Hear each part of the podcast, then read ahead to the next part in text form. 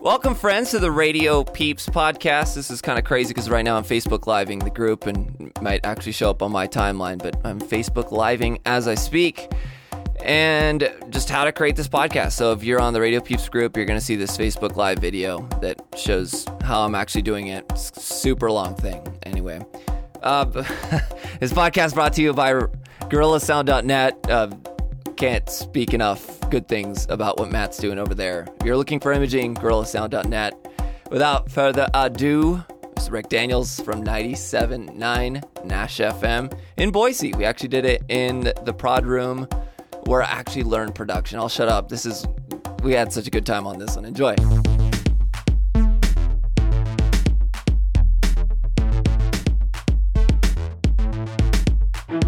I feel like I have a producer, a technical producer now. Yeah.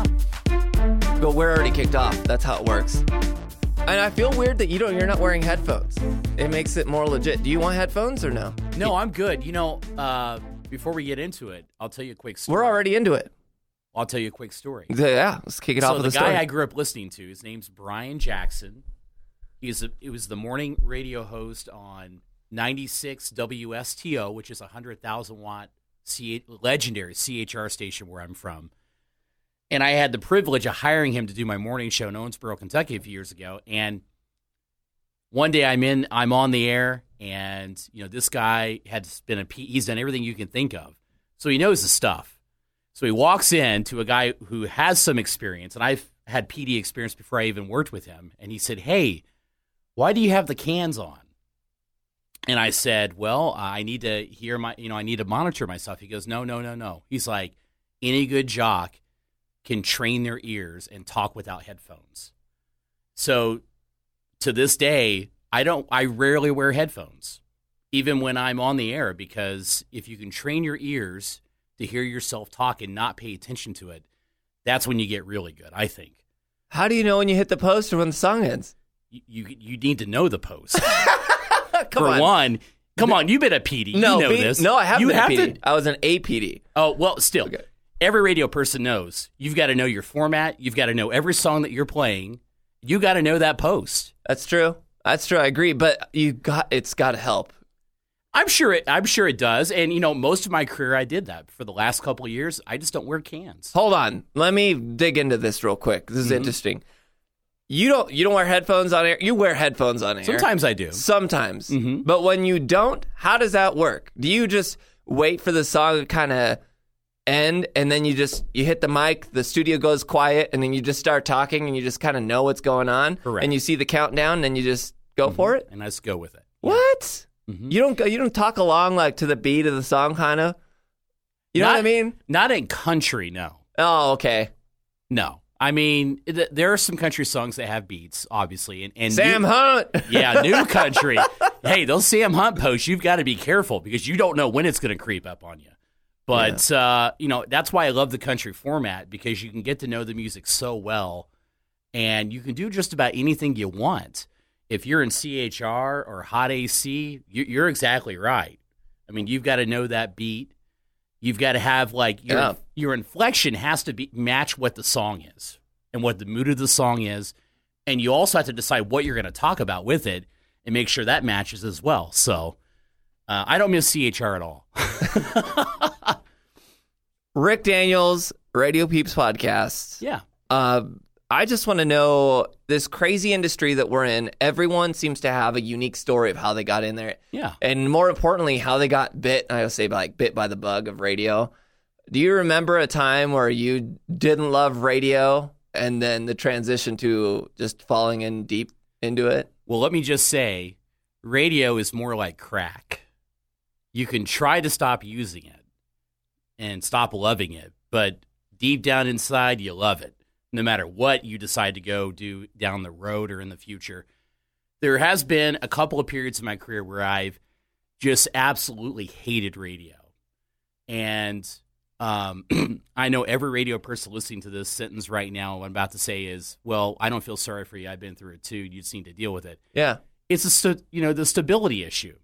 Um, you know, uh, radio. I feel like the last twenty years has been more treated like real estate. You know, you buy a station, you flip it, and you make as much money as you can off of it once you do the sale several years down the road or even the next year. And um, I think we're starting to hit a curve where we're going back to talent. Yeah, It's finally starting to happen. It's taken 20 plus years for this to happen, but I agree, one hundred percent. when deregulation happened, and this is when I was a child, by the way, uh, and I've just been taught this by older radio guys. When deregulation happened, that's when radio became real estate. That's when people started paying outrageous dollars, like Clear Channel buying stations for millions of dollars more than what they're actually worth. And you can see what kind of hole they're in right now. Um, so iHeartRadio now is what they're called. And they figured out, well, man, maybe we should hire some talents They're and going build back to- around that. Yeah, And maybe people will buy that. And they're actually starting to get really good revenue. But they've got all these, you know, all this debt and they just can't seem to crawl out of it. I don't think they ever will. Just in my opinion. Ah, who knows? That's up to the lawyers. Yeah. I don't care. you know. but they're too big to fail.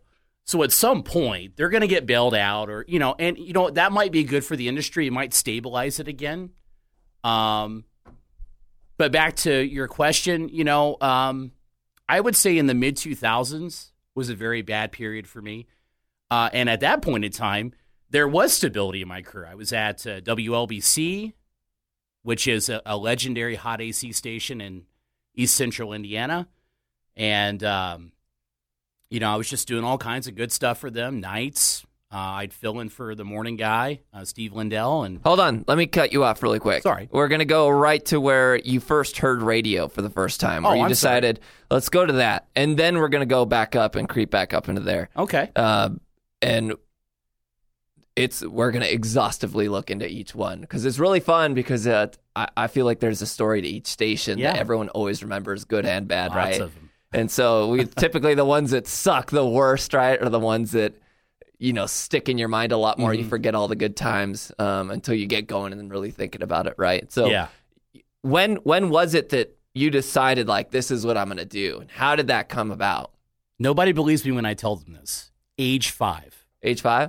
age five, um, and it actually started out with sports. Um, the local radio station in my town, WPCO AM fifteen ninety, um, was the St. Louis Cardinals affiliate. And up until that age, I loved baseball. Ozzie Smith doing backflips in the outfield, Terry Pendleton, lots of great players on, on those mid 80s teams. Mm-hmm. And, This is St. Louis where you grew up, uh, no, no, I Oh. grew up in southern Indiana, Evansville, Southern India. Okay. Evansville Indiana. All Two- right. two hours from St. Louis. So, because of my love for baseball, um, you know, I wanted to get as much baseball as I could. And back then, you didn't have, you know, E ESPN, Fox Sports One, all these networks carrying Yeah. baseball games 24 7. Yeah. So the only way I could catch the Cardinals games when it wasn't on TV was on WPCO. Radio was the outlet. They Yeah. carried every single game. They also carried on tape delay the Chicago Cubs. Okay. How weird is that? This is AM station. an AM station. And you're Mm-hmm. yeah. five years old listening. So I got into it um, by listening to baseball games. By the time I was six or seven, I thought, you know, I you know I was starting to get into music at a very young age, and um, so I would hear all my friends talk at school. You got to hear this Brian Jackson guy on ninety six STO. Uh, what what's that? Uh, ninety six point one FM. So I flip it over to FM one night and I start listening to. Ru- I actually listen to Rusty Sharp. That was the first DJ I ever heard on the radio and he was great too. Um, one of the best night DJs I've ever heard, still to this day. I've heard a lot of good ones, but nobody beats Rusty. Um, and then I'm like, all right, well, you know, the next morning I'll I'll listen to Brian Jackson and see what he's all about. Well, his nickname is Beej. I don't know why they call him that. I guess BJ. Um, so I listened to this guy, and he's doing the old school boss jock radio. It's like character voices this guy is creating his own songs, bits. I mean, it's just super freaking entertaining. And instantly I got hooked on top 40 at a very young age. And um, I listened to him from 1987 till about 1998. That's uh, what, 10 years? It's a good run. Yeah. He had already been on the air for 15 years before I started listening to him. Still doing nights. Wow. No, no, no. No? Mornings. Mornings. Yeah, Okay. Yeah, mornings. This guy got fired in 1998 at WSTO with a 32 share. Oh, okay. Number had been number one for years. Did you know the story? Why? I found out later on. You want to say it? Uh, that's a whole other podcast. Let's just say it's, Okay. it's one of the dumbest things you would never, ever, you could ever fathom What's being his- fired for. it. What was his name again? Is Brian Jackson. You could actually do a podcast with him. I want to. I'll get you now. in touch with him. Yeah, If you want a three-hour podcast, he will give you a three-hour podcast. He's my just friend. full These of stories. podcasts are all long. They're all they're all long as fuck. But all right. bottom line is, it wasn't pretty, and he was let go. But that is the period of my life when I discovered radio. I actually got into radio when I was 15 years old, Really? and I got hired by that small hometown radio station as a board operator because I wanted to go in and board operate the, the Cardinals games so I could listen to them. Oh, okay. So you were bored out for the uh, for all the games. From age 11 to 13, I bugged the crap out of these people, oh, okay. and they Eleven- got they got Eleven's tired. a little young, my friend, to just be on the radio. No one's well, they just gonna couldn't let you hire carry- me. It wasn't Yeah. legal, you know? So technically, from 13 to 15, I was in there doing stuff as an intern through, Yeah. through my school or whatever. But at age 15, my birthday present in October of 1995 was hiring me as an employee there. Ah, And I started off at the very bottom. I'm talking, you know, I'm getting coffee for the PD. Um, back when interns actually interned. I instead of- wasn't allowed you to know? touch any of the reel to reels, like none of the equipment. Oh, the yeah. only thing I could touch is the board buttons to run the games and start the cart machines, and that's it. And I had to earn, you know, that's back in radio where you didn't walk in the building and you were entitled to anything. You had to earn your spot in that building. Didn't matter how big the station was, you know, you had to earn those stripes. Yeah, I feel like we've lost some of that. I feel nowadays. it's coming back. To be honest, Yeah, it's making its way back. Yeah, I see companies like Alpha and Intercom and Radio One. Yes, Um, shout out to Buster. He's hiring, by the way. So if you're looking for, they're looking for a morning show at uh, Radio Indie, Radio Now Indie. Um, uh, Kyle and Rachel are no longer they got there. let go. Yeah, they just didn't get Oh. renewed. They're looking for a new thing now. okay, I Um, know them. Yeah. So if you're looking for a good morning show, it was Kyle and Rachel, right? Yeah. and uh, reach out. You could see the article on All Access. That's where I read it. Um, but reach out. You can see it's it's on uh, it's on All Access, and then um, you know, just Well, one of typical my- job posts. But uh, Well- anyway, what I was saying is that the, the that part time job thing, the coming back up, it's happening, and Mm-hmm. I really really enjoy seeing that. And it's just one of those things where you know I'm looking from the outside in, thinking, all right, you want to take a part time weekend Mm-hmm. gig. Because man, there's some people you can make a living doing. Uh, if you're in the union, the SAG-AFTRA, if you're over in the East Coast, you can make some good change doing that. And like you're gonna have to drive around and you do a lot of things, but man, if you want to be connected and just work with great programmers and just work with a lot of different formats, that's a good way of doing it. Uh, but I think that you're you're kind of right, and I'm gonna hand it right back to you because I I do lots of wonderful, joyous long tangents. No, you're And this fine. podcast's not about me. this is your podcast, not mine. No, I try to shut up as much as possible. Yeah. So the first station you worked at is WRAY Yeah. FM. It was in July of 1999, so it was about four years right after you started. So you're like 19 years old getting hired. Well, I started, um, you know, at WPCO. I don't put that on the resume because, I mean, you know, yes, it's experience, but it's not full time professional experience. When you're applying for a job, you're not going to put that down. Just like don't put down your college. I'm not a big fan of that. When I hire kids, do not put that you worked on the college station. I want to, I want to see professional experience because I know you didn't learn jack at that college, Yeah. and I, I know you didn't learn it the way how we do it. quit my college station to work here. Yeah. By the way, we're recording in the prod studio where I learned how to do production. So I'm getting all sorts of weird flashbacks. Uh, we're over it. Memories. his eyes are rolling on the back of his head right now. I can see the memories flooding back. crazy, man. I I have so many stories uh, just in this building, just Yeah. learning how to do radio. It's just crazy. So, a guy named Dave Kunkel, di- who's still at WRAY, he's been there for 30 plus years. Before that, his other station he was at, he was there 25 years. Wow. Over 50 years of radio experience this guy has. We call him Uncle Dave in the tri state area. Uh, WRAY is a 50,000 watt heritage country station.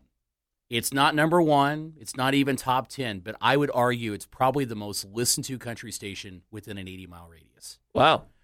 Um, because they're not directly in Evansville, they don't get a lot of great numbers in the book, but they don't have to because the county they're in, they own that county. And that's what great local radio is about, by the way. Yep. Own your territory. And Dave is no better example of understanding how that works. So I met Dave actually at a 4 H event because I did 4 H throughout high school Did you? What'd you raise? sheep, llamas. Uh, we did uh, well. Some people would do livestock like cattle and stuff like that. Yeah. And then I was more into like the corn, the crops. You know, my grandpa was a farmer, so we did that type of stuff. A lot of money in corn now. There is, Well, There yeah. wasn't back then though. Tough times back then. In the yeah, late 80s that's and 90s. true. Before they supported, Very uh, tough times. It got Yeah. subsidized and got all the there's ethanol. But um, so I met Dave at a 4-H event. He was actually doing the event live on the air. Unheard of nowadays. He still does that, by the way. Um, he was one of the judges, so he would walk around with the judges, literally with a wireless mic, and we would, they would do the judging on the air. And of course, 4-H was forking out big money to promote this with the radio station. So don't believe that he wasn't making some commission on that deal.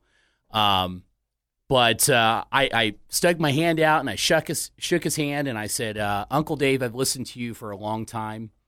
Um, I work part time at the radio station in Mount Vernon, Indiana, which isn't too far from Princeton, where WRAY is at. And um, I said, Well, what do you do there? And I'm like, Well, you know, I, I'm a board op.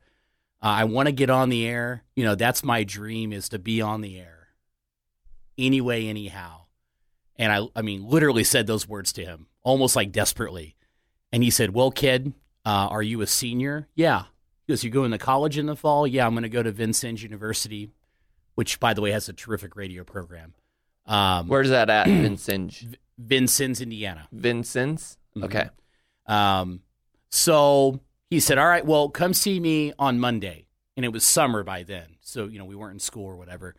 Uh, and I had just graduated. And uh, he said, uh, Come on by. I want you to sit in on my show and watch what I do. And that's all he said. And he wasn't kidding. That entire summer, I sat there and watched his show every day Hmm. and learned from one of the best radio personalities I've ever seen in my life. Um, he is the reason I've learned how to do afternoons.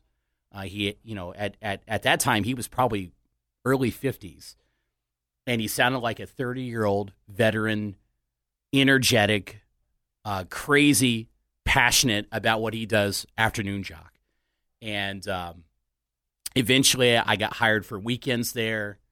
And then throughout my two years at Vincennes, I worked for them off and on uh, when I didn't have class and wasn't doing the college radio stuff. Um, and worked for them, and it was th- that's how I learned how to do country music in its truest form on the radio, is at that radio station. So None of that new shit. None of that. None of that new stuff. That's right. I mean, he was. I mean, it, it was. It was kind of a middle of the road country. I mean, they, they still played at that point in time the new Vince Gill song, the new Faith Hill song, the new Tim McGraw songs. But they Yeah. were they were playing the cool classics. You know, they were playing um, Merle Haggard, Hank Williams Jr., old George Strait. So it was just kind of the best of both worlds at that point in time. Um, so yeah, RAY, terrific radio station, terrific owner, Steve Langford. Shout out to him.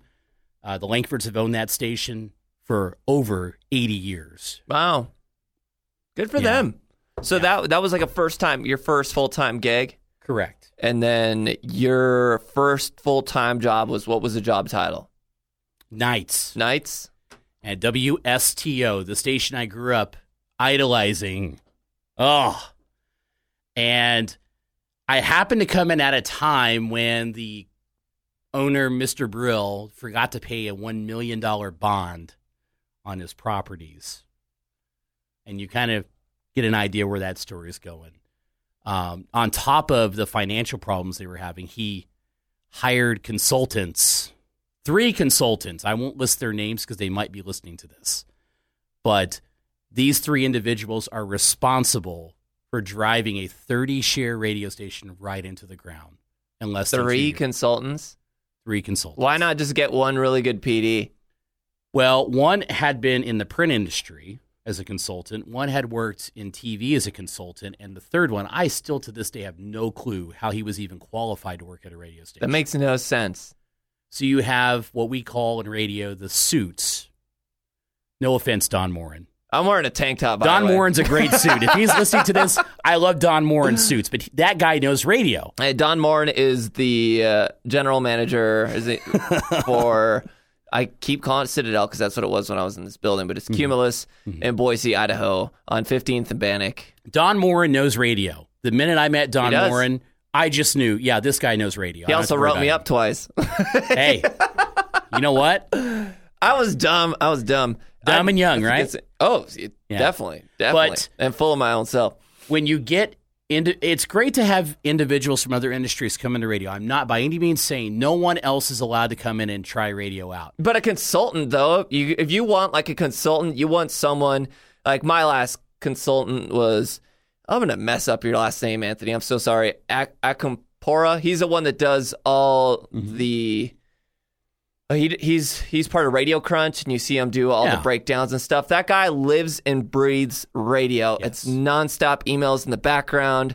He's like a keyboard warrior, and I feel bad for his keyboard. Another He hits great them so consultant. hard. He's so good. Shout out to Anthony. Gail Parmalee. Gail Parmalee.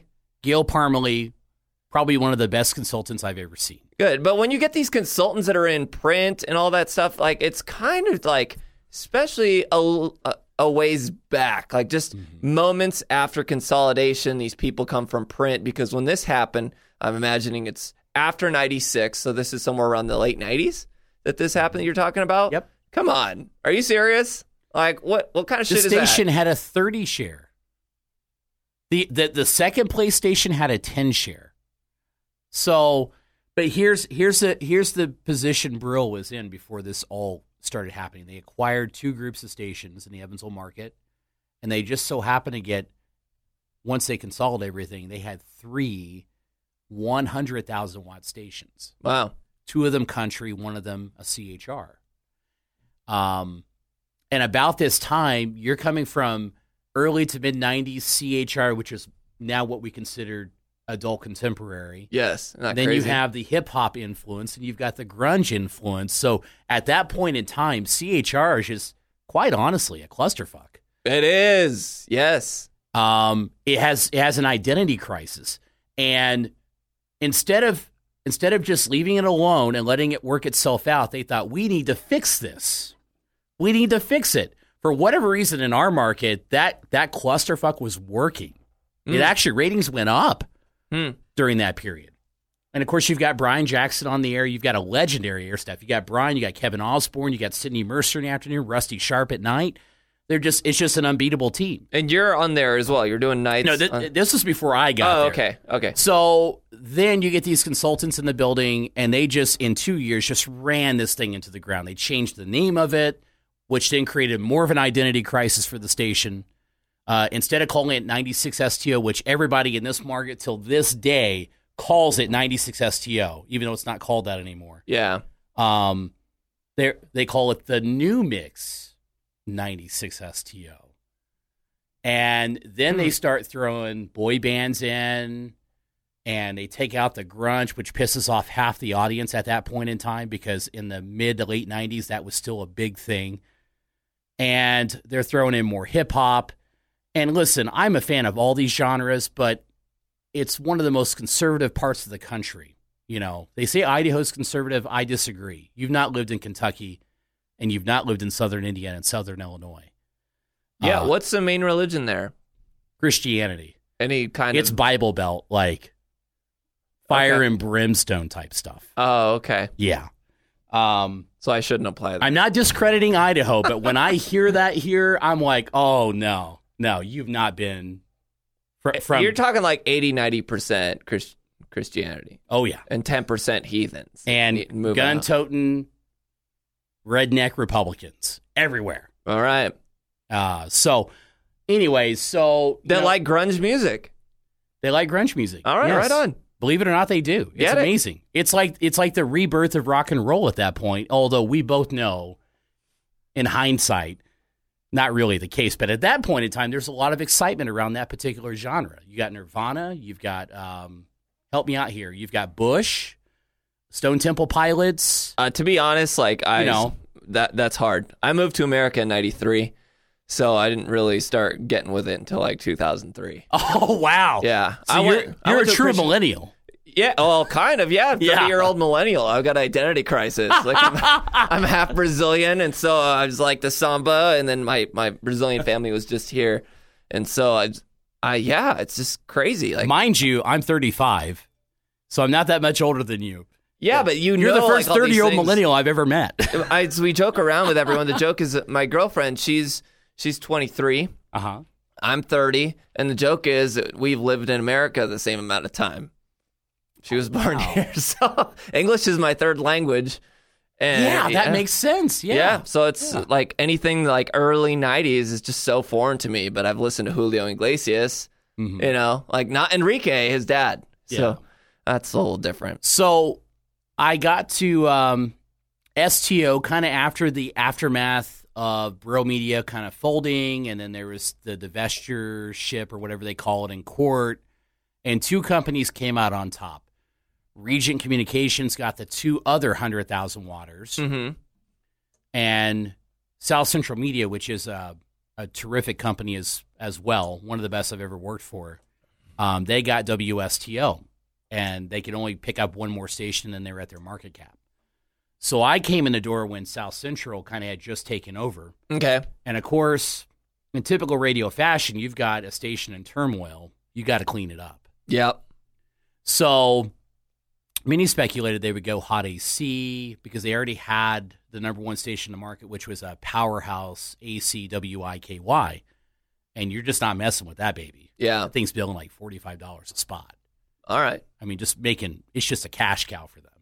So you don't want a hundred thousand water coming in and you know taking numbers away. So they thought, well, they'll they'll turn it hot AC and kind of steer the younger audience in a different direction. No, they kept it CHR. Uh, they just did a rebrand and they renamed it Hot ninety six, which I think that's the only mistake that they made. I think they should have just left the branding alone and just cleaned up the station Call and call the what? ninety six STL. Okay. So when I get in the door there, you know, I'm a young young gun punk. I know everything, you know. Don't we all? When we're Don't that we young. all? Yeah. and I started doing nights there and um and weekends and you know everything under the sun that they want me to do just to be there, you know. But um you know, I wasn't there very long and then uh, you know, I decided, you know, I grew up on the station, I kind of done it, been there, done it. I want to I want to move up in my career. And uh that's what I did. Uh, so then I went to you know WLBC, which is a whole nother story. so Wait, let, let- tell me the name of the city again, because I want to describe it in a map for someone that's listening that doesn't have Yeah, it. WSTO. yes, Okay, what, well, what city it was it's in? actually a dual market. Okay. It's, it's Evansville, Indiana, and Owensboro, Kentucky. Where is Evansville, Indiana? So Indiana, South is- of Mount Vernon? Indiana is shaped like a boot, Yeah. and Evansville is on the very tiptoe of Indiana. So you've got Western. Oh, okay, okay, Yeah. Mm-hmm. okay. So if you look at a map of Lake Michigan, at the very bottom of the ball sack of it, there's Chicago on the left, South Bend, Indiana on the on the right, and if the ball sack was if if the if the penis was facing towards New York, Oh. um, towards the people that say "use guys," um, then the the right of the balls would be Grand Rapids. So you go down. There's Indianapolis uh, down below the ball sack, and then Indiana neighbors Illinois, and then you draw a line in between the state line of Indiana and Illinois. All the way at the very bottom, there's Evansville. That's where you grew up, and if you take from St. Louis, you drive on I sixty four east. And then you go down I sixty nine, you get to Evansville. So correct.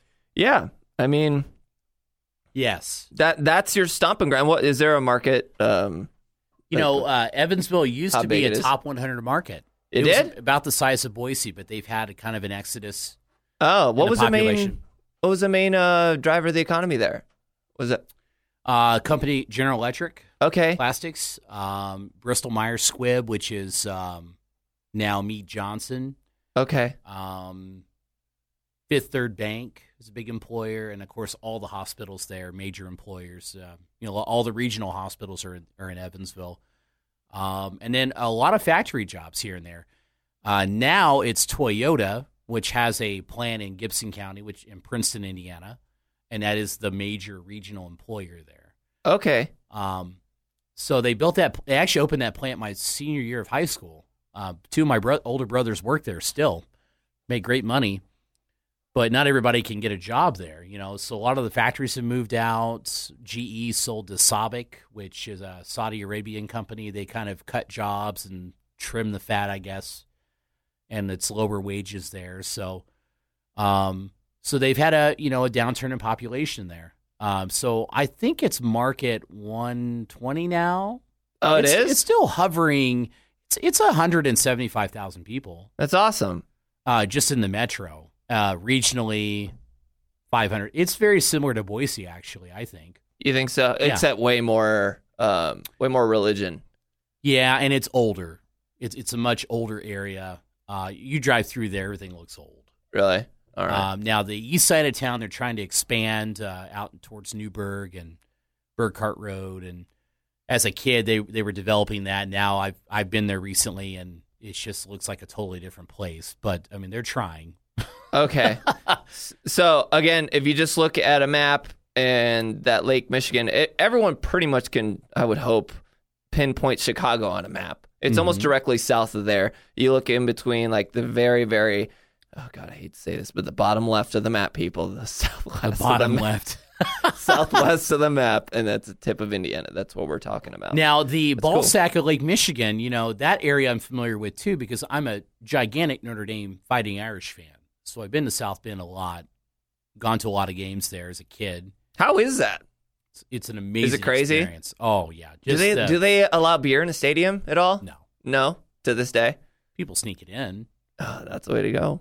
Hmm. uh, but don't bring it in a cooler. It's going to be quite obvious. Yeah. Uh, but no, you're not supposed to drink there. Um, plus, it's a you know a Catholic institution, so you know it's really frowned upon if you do that. Now, I'm not Catholic, believe it or not. You're not? I'm just a big Notre Dame fan. Are you are you influenced by the Christian faith that Evansville? Um, it's like uh, contemporary Christian, you know, non-denominational. You're a CHR Christian. I'm a CHR Christian. Yes, sir. Yes, that's exactly right. Oh, I mean, oh, by the way, um, I need to not laugh at my jokes. So if I start laughing at my own jokes, but they're funny. yeah, yeah, yeah. My brother, believe it or not, he wrote me a letter. He's starting his first year residency after med school, and Mm-hmm. he air checked the Mike Erickson podcast. Mike Erickson was the prior chief engineer of CBS FM with Broadway Bill Lee. You know, legendary Broadway Bill, I love. Yeah, so I love it's- seeing his videos on Twitter. By the way, on Twitter. Normally people see him on Broadway, Facebook. have you seen his videos? Absolutely, I've seen Yeah. him. Some people think they're dumb, and at first I was like, No. ah, that's uh, I love this. Oh my god, let me see all of them. Yeah. They're legendary. I'd love to get him on the podcast, but Mike Erickson was on. He was the chief engineer for CBS FM, and he works for Wheatstone for Wheatstone Processing. Holla! And uh, Mike Erickson is such a good dude, passionate about radio. My brother listens to the whole thing while he's moving from Vegas to Phoenix for his surgery residency. And he wrote me a four page letter air checking me on a fountain pen with nice paper of how I should Wow. air check the shit out of this podcast. I was like, you, I, I was like, you're not even in radio, but he's super smart. My brother's really smart. And he said, do not laugh at your own well, jokes. I disagree. You think so? I think I what you should do is disagree. just have that that planted laugh person, the girl that thinks you're hilarious in the background. Maybe we'll just have someone that I know that thinks I'm funny. The and only sit in reason I background. she disagree could do is that. I had the same bad habit. Did you? Yeah, I mean it's a bad habit to laugh at your own jokes, but I have that problem. Do you? So I'm I'm with you. oh, so you're you're dragging me down with you? and now we're laughing at our own bad joke, right? yeah. God. you reap what you sow. I mean that's the way. That's just the way it is with your bad habits. But uh, yeah. That's uh, I'm gonna stop with that. I So, hope your brother. I, I invite him to critique me because I need all the help I can get. I, it's- me too. I have listeners all the time. They walk up to me, "Oh, you have a radio voice," and, and I'm flattered, but I'm like, I don't take myself that seriously. I'm like, listen, if they can let me on the air, you could definitely be on the air because But you're like it, when you listen to your voice, people think it's fake, but it's how you really talk. So they think, I don't think it's that great, and I'm not being hard on myself. I think you legitimately have a voice for radio. I don't think so. I think was like, yeah, I think it sounds it sounds good. We're in a studio. I sounds hear the like- processing sounds good to me. It sounds like a cracked out Rod Stewart sometimes. A cracked out. yeah. I, I don't know. it's rough. I slur words. I I, do I, too. don't Yeah. ever use proper grammar. How in the world? I hope Don Morin's not listening to this. He might regret well, that's why you hiring work me. in country radio, bro. It works so good for you. he may That's be why. like, "You're right. This guy is terrible. We need to No, get rid of him." it's Four words to say it's my second Coors Light, baby. Here's Tim McGraw. Or Yeah. no, Toby Keith, because he always does the drinking songs. yeah, and I do have that Western Kentucky uh, dialect. I don't hear it. I don't. I don't have the twang, but I've got the dialect. Show me the twang. What's the twang like? Eh, hey, how you doing? Welcome to Evansville, Owensboro. Like that's how they talk. Oh my Yeah, God. Yeah. That's so awesome. Yeah, and I wanna sometimes I, catch co-host myself like a- doing that. Do you? Yeah. Just do that. Do that for the rest of the podcast. I would freaking love it. All right, let's do it. No, I'm kidding. Don't let's do go that. for it. Yeah. But- Yeehaw, motherfucker. yeah. Show Um, me that lip. Where were we? We're talking about WRAYFM, Yeah. and you're doing nights for four years. Hot, You're- hot, hot. No, no, no, no. WSTO, WSTO. South Central Media. Oh, okay. So now at this point, we're at like 2004. So you started at WRAY FM until July 2003, or four years, six months. You did weekends, you did Saturdays and Sundays. You did a little stint at WUEV from July 2002 to August 2004. Uh, that was in Evansville again. And then you maintained a jazz satellite music feed. Yeah, you know, it, What's that? I was working at WRAY, and I needed something that would pay the bills. Oh, So I got hired full time at WUEV, and um, you know, uh, I installed a my I installed my first automation system by myself. By the way, what was it called? Media Touch. Okay. and it took me a year to get that thing installed and working properly. Um, I had no engineering background. We had an engineer, but he kind of was upstairs all the time sleeping in his office. So I'd ha- literally have to drag drag this guy down to get get some work done. Mm. Um, but eventually, after the hundreds of calls to MediaTouch support, which we paid for, thank God, um, we got it all working, and we put a uh, you know a, a Jazz Works format on there. It's out of South Bend, Indiana, actually. Um, WEV is a multi-format station. It's run by the students, which is rarely seen in college radio. Believe it or not, nowadays a lot of it's automated with NPR, and really there's not a live body in there most of the day. Um, but jazz is the primary format. Um, you, it's the only jazz station you'll hear within an 80 mile radius of Evansville, Indiana. And the only format I'll never work in. No, no, it's great. No, thank you. I love it. Hell no. No, no, no, no, no, no, no, no, no. Listen, I'll, I'll say no Listen. to a hundred thousand dollar I'm contract. a young There's twenty. No way. I'm a young twenty year old. Okay, working on a college campus.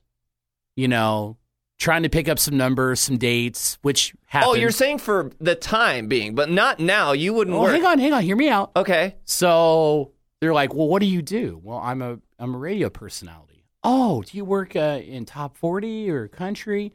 Sort of. I I I also run a jazz station, Oh, okay. All right. and I'm telling you, it works. They love it. Who loves it? The ladies. That they that you're in jazz? Okay, I'm at a Midwest liberal arts college. You do the math. Okay. Cultured, classy, beautiful women. They want to. They want a guy with some sophistication, Shut up, dude. Seriously. No, no, it works. Come on. Yeah, a no. liberal arts college in the middle of the Northern Bible Belt in The only one you'll well, it's not the only one you'll find, but yeah, yeah, yeah.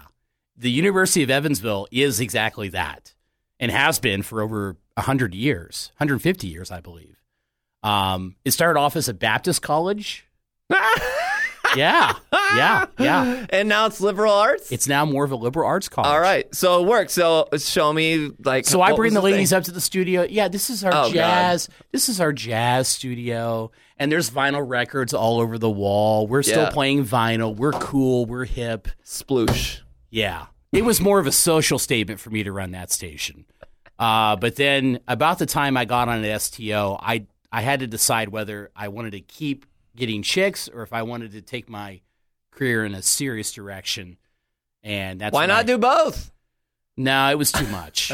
I mean, the it, I would have been working hundred hours a week just to do both. Plowing through those ladies. oh my Hard Lord. work. Did you throw your back out? That's how you started doing the Vikinging, huh? Well, I'm what- kidding. That's why I have so many kids. no, actually, I was married, so I can't say that. How many kids do you have? I have five. Five kids. Why does Good everybody? Lord. Why does everybody do Five that? is a lot. There's a lot of people in this world. this guy, like his hair's gonna pop off. Like No. he's so he's so surprised. well, that just means less money for you to take home. Your kids Yes. take all of it.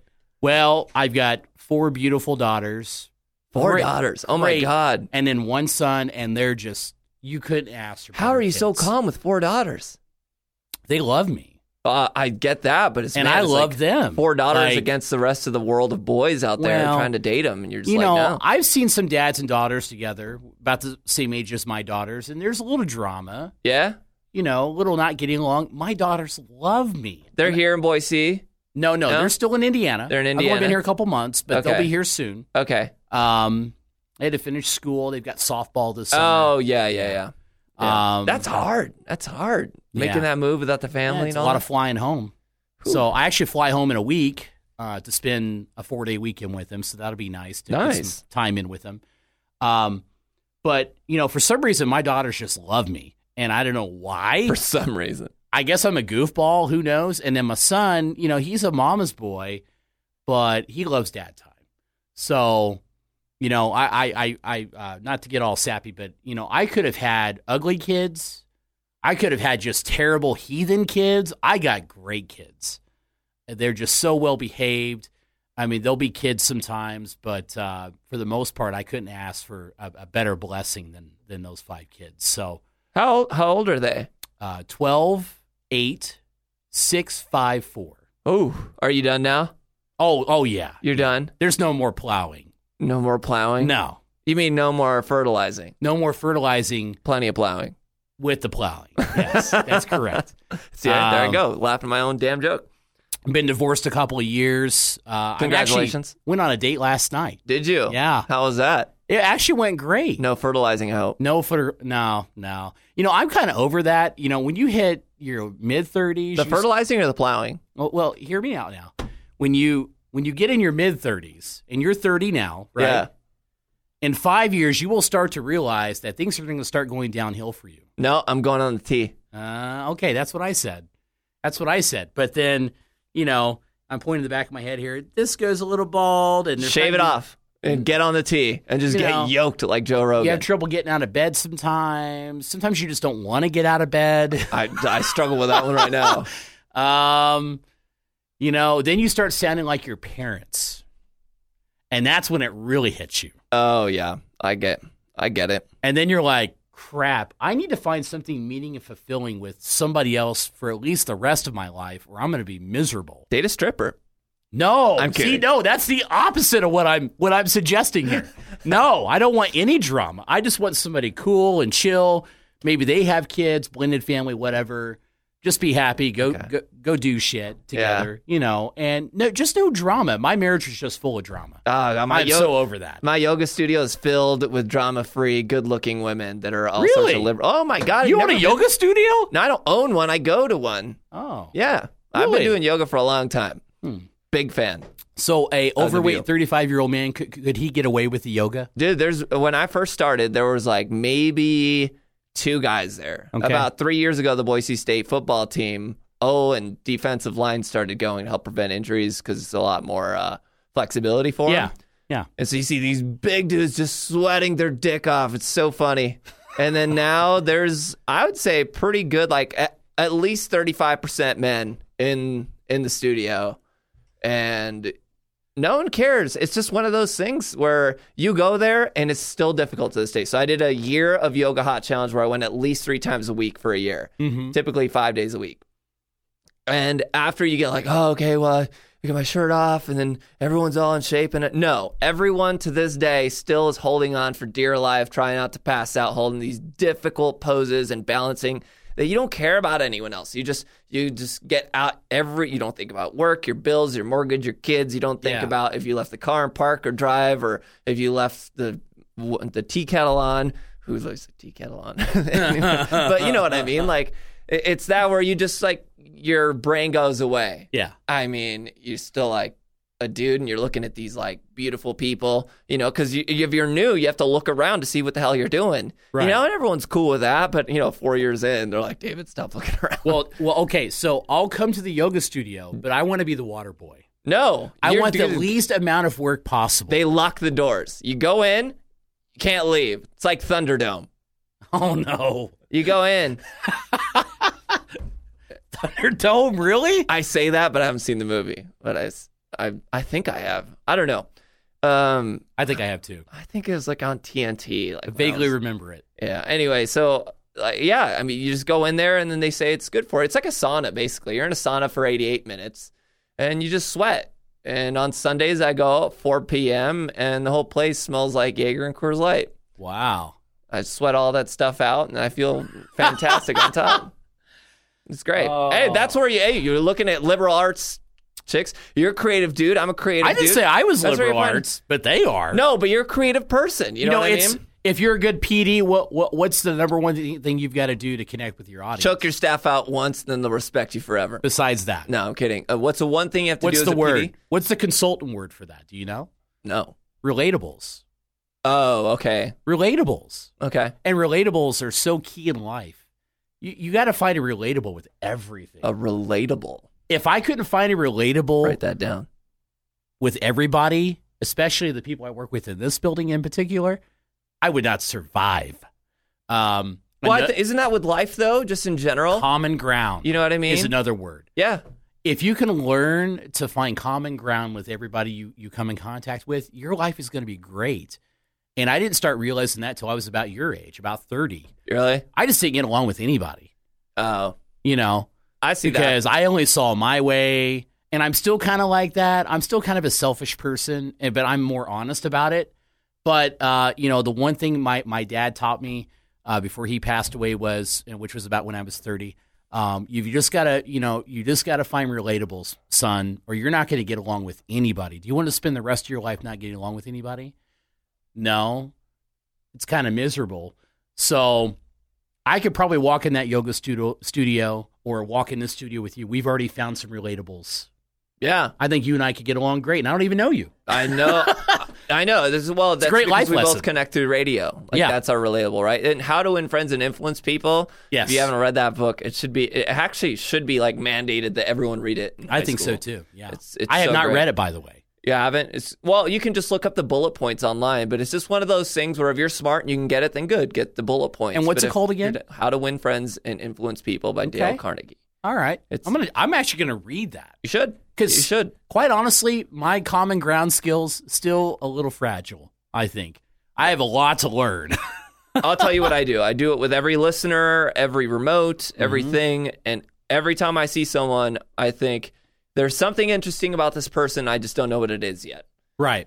people love talking about themselves and i think the great jocks out there that always get nominated for the best of ba ba ba city uh, type contest Mm-hmm. the best of whatever those jocks are the ones that make the listeners a star of the show Yes. so it's like hey um so just to frame it like hey it's truth like honestly my girlfriend hates whistling i can't whistle in my house Yeah. one of the most fucking retarded yeah right i'm jealous i'm jealous got that flow ride song. Careful, his hand's gonna come out of nowhere and smack you. No, but I can't whistle at my house, and it's crazy because if I if I want to whistle a song, it's fine. I've now succumbed to humming them, and because it's a little bit a little bit more low key. How crazy is that? What's your weird relationship rule? Call me ba ba ba ba ba ba ba ba ba. Call me. Hey, it's Sharon. Hi, Sharon. Oh my God, my husband doesn't let me wash the dishes because he's such a great man. He says that enough women have washed dishes in this world, and no, no, no, no, no. Oh my God, that's great. Next song, like Right. like that. Like those are the Yeah. jocks that win.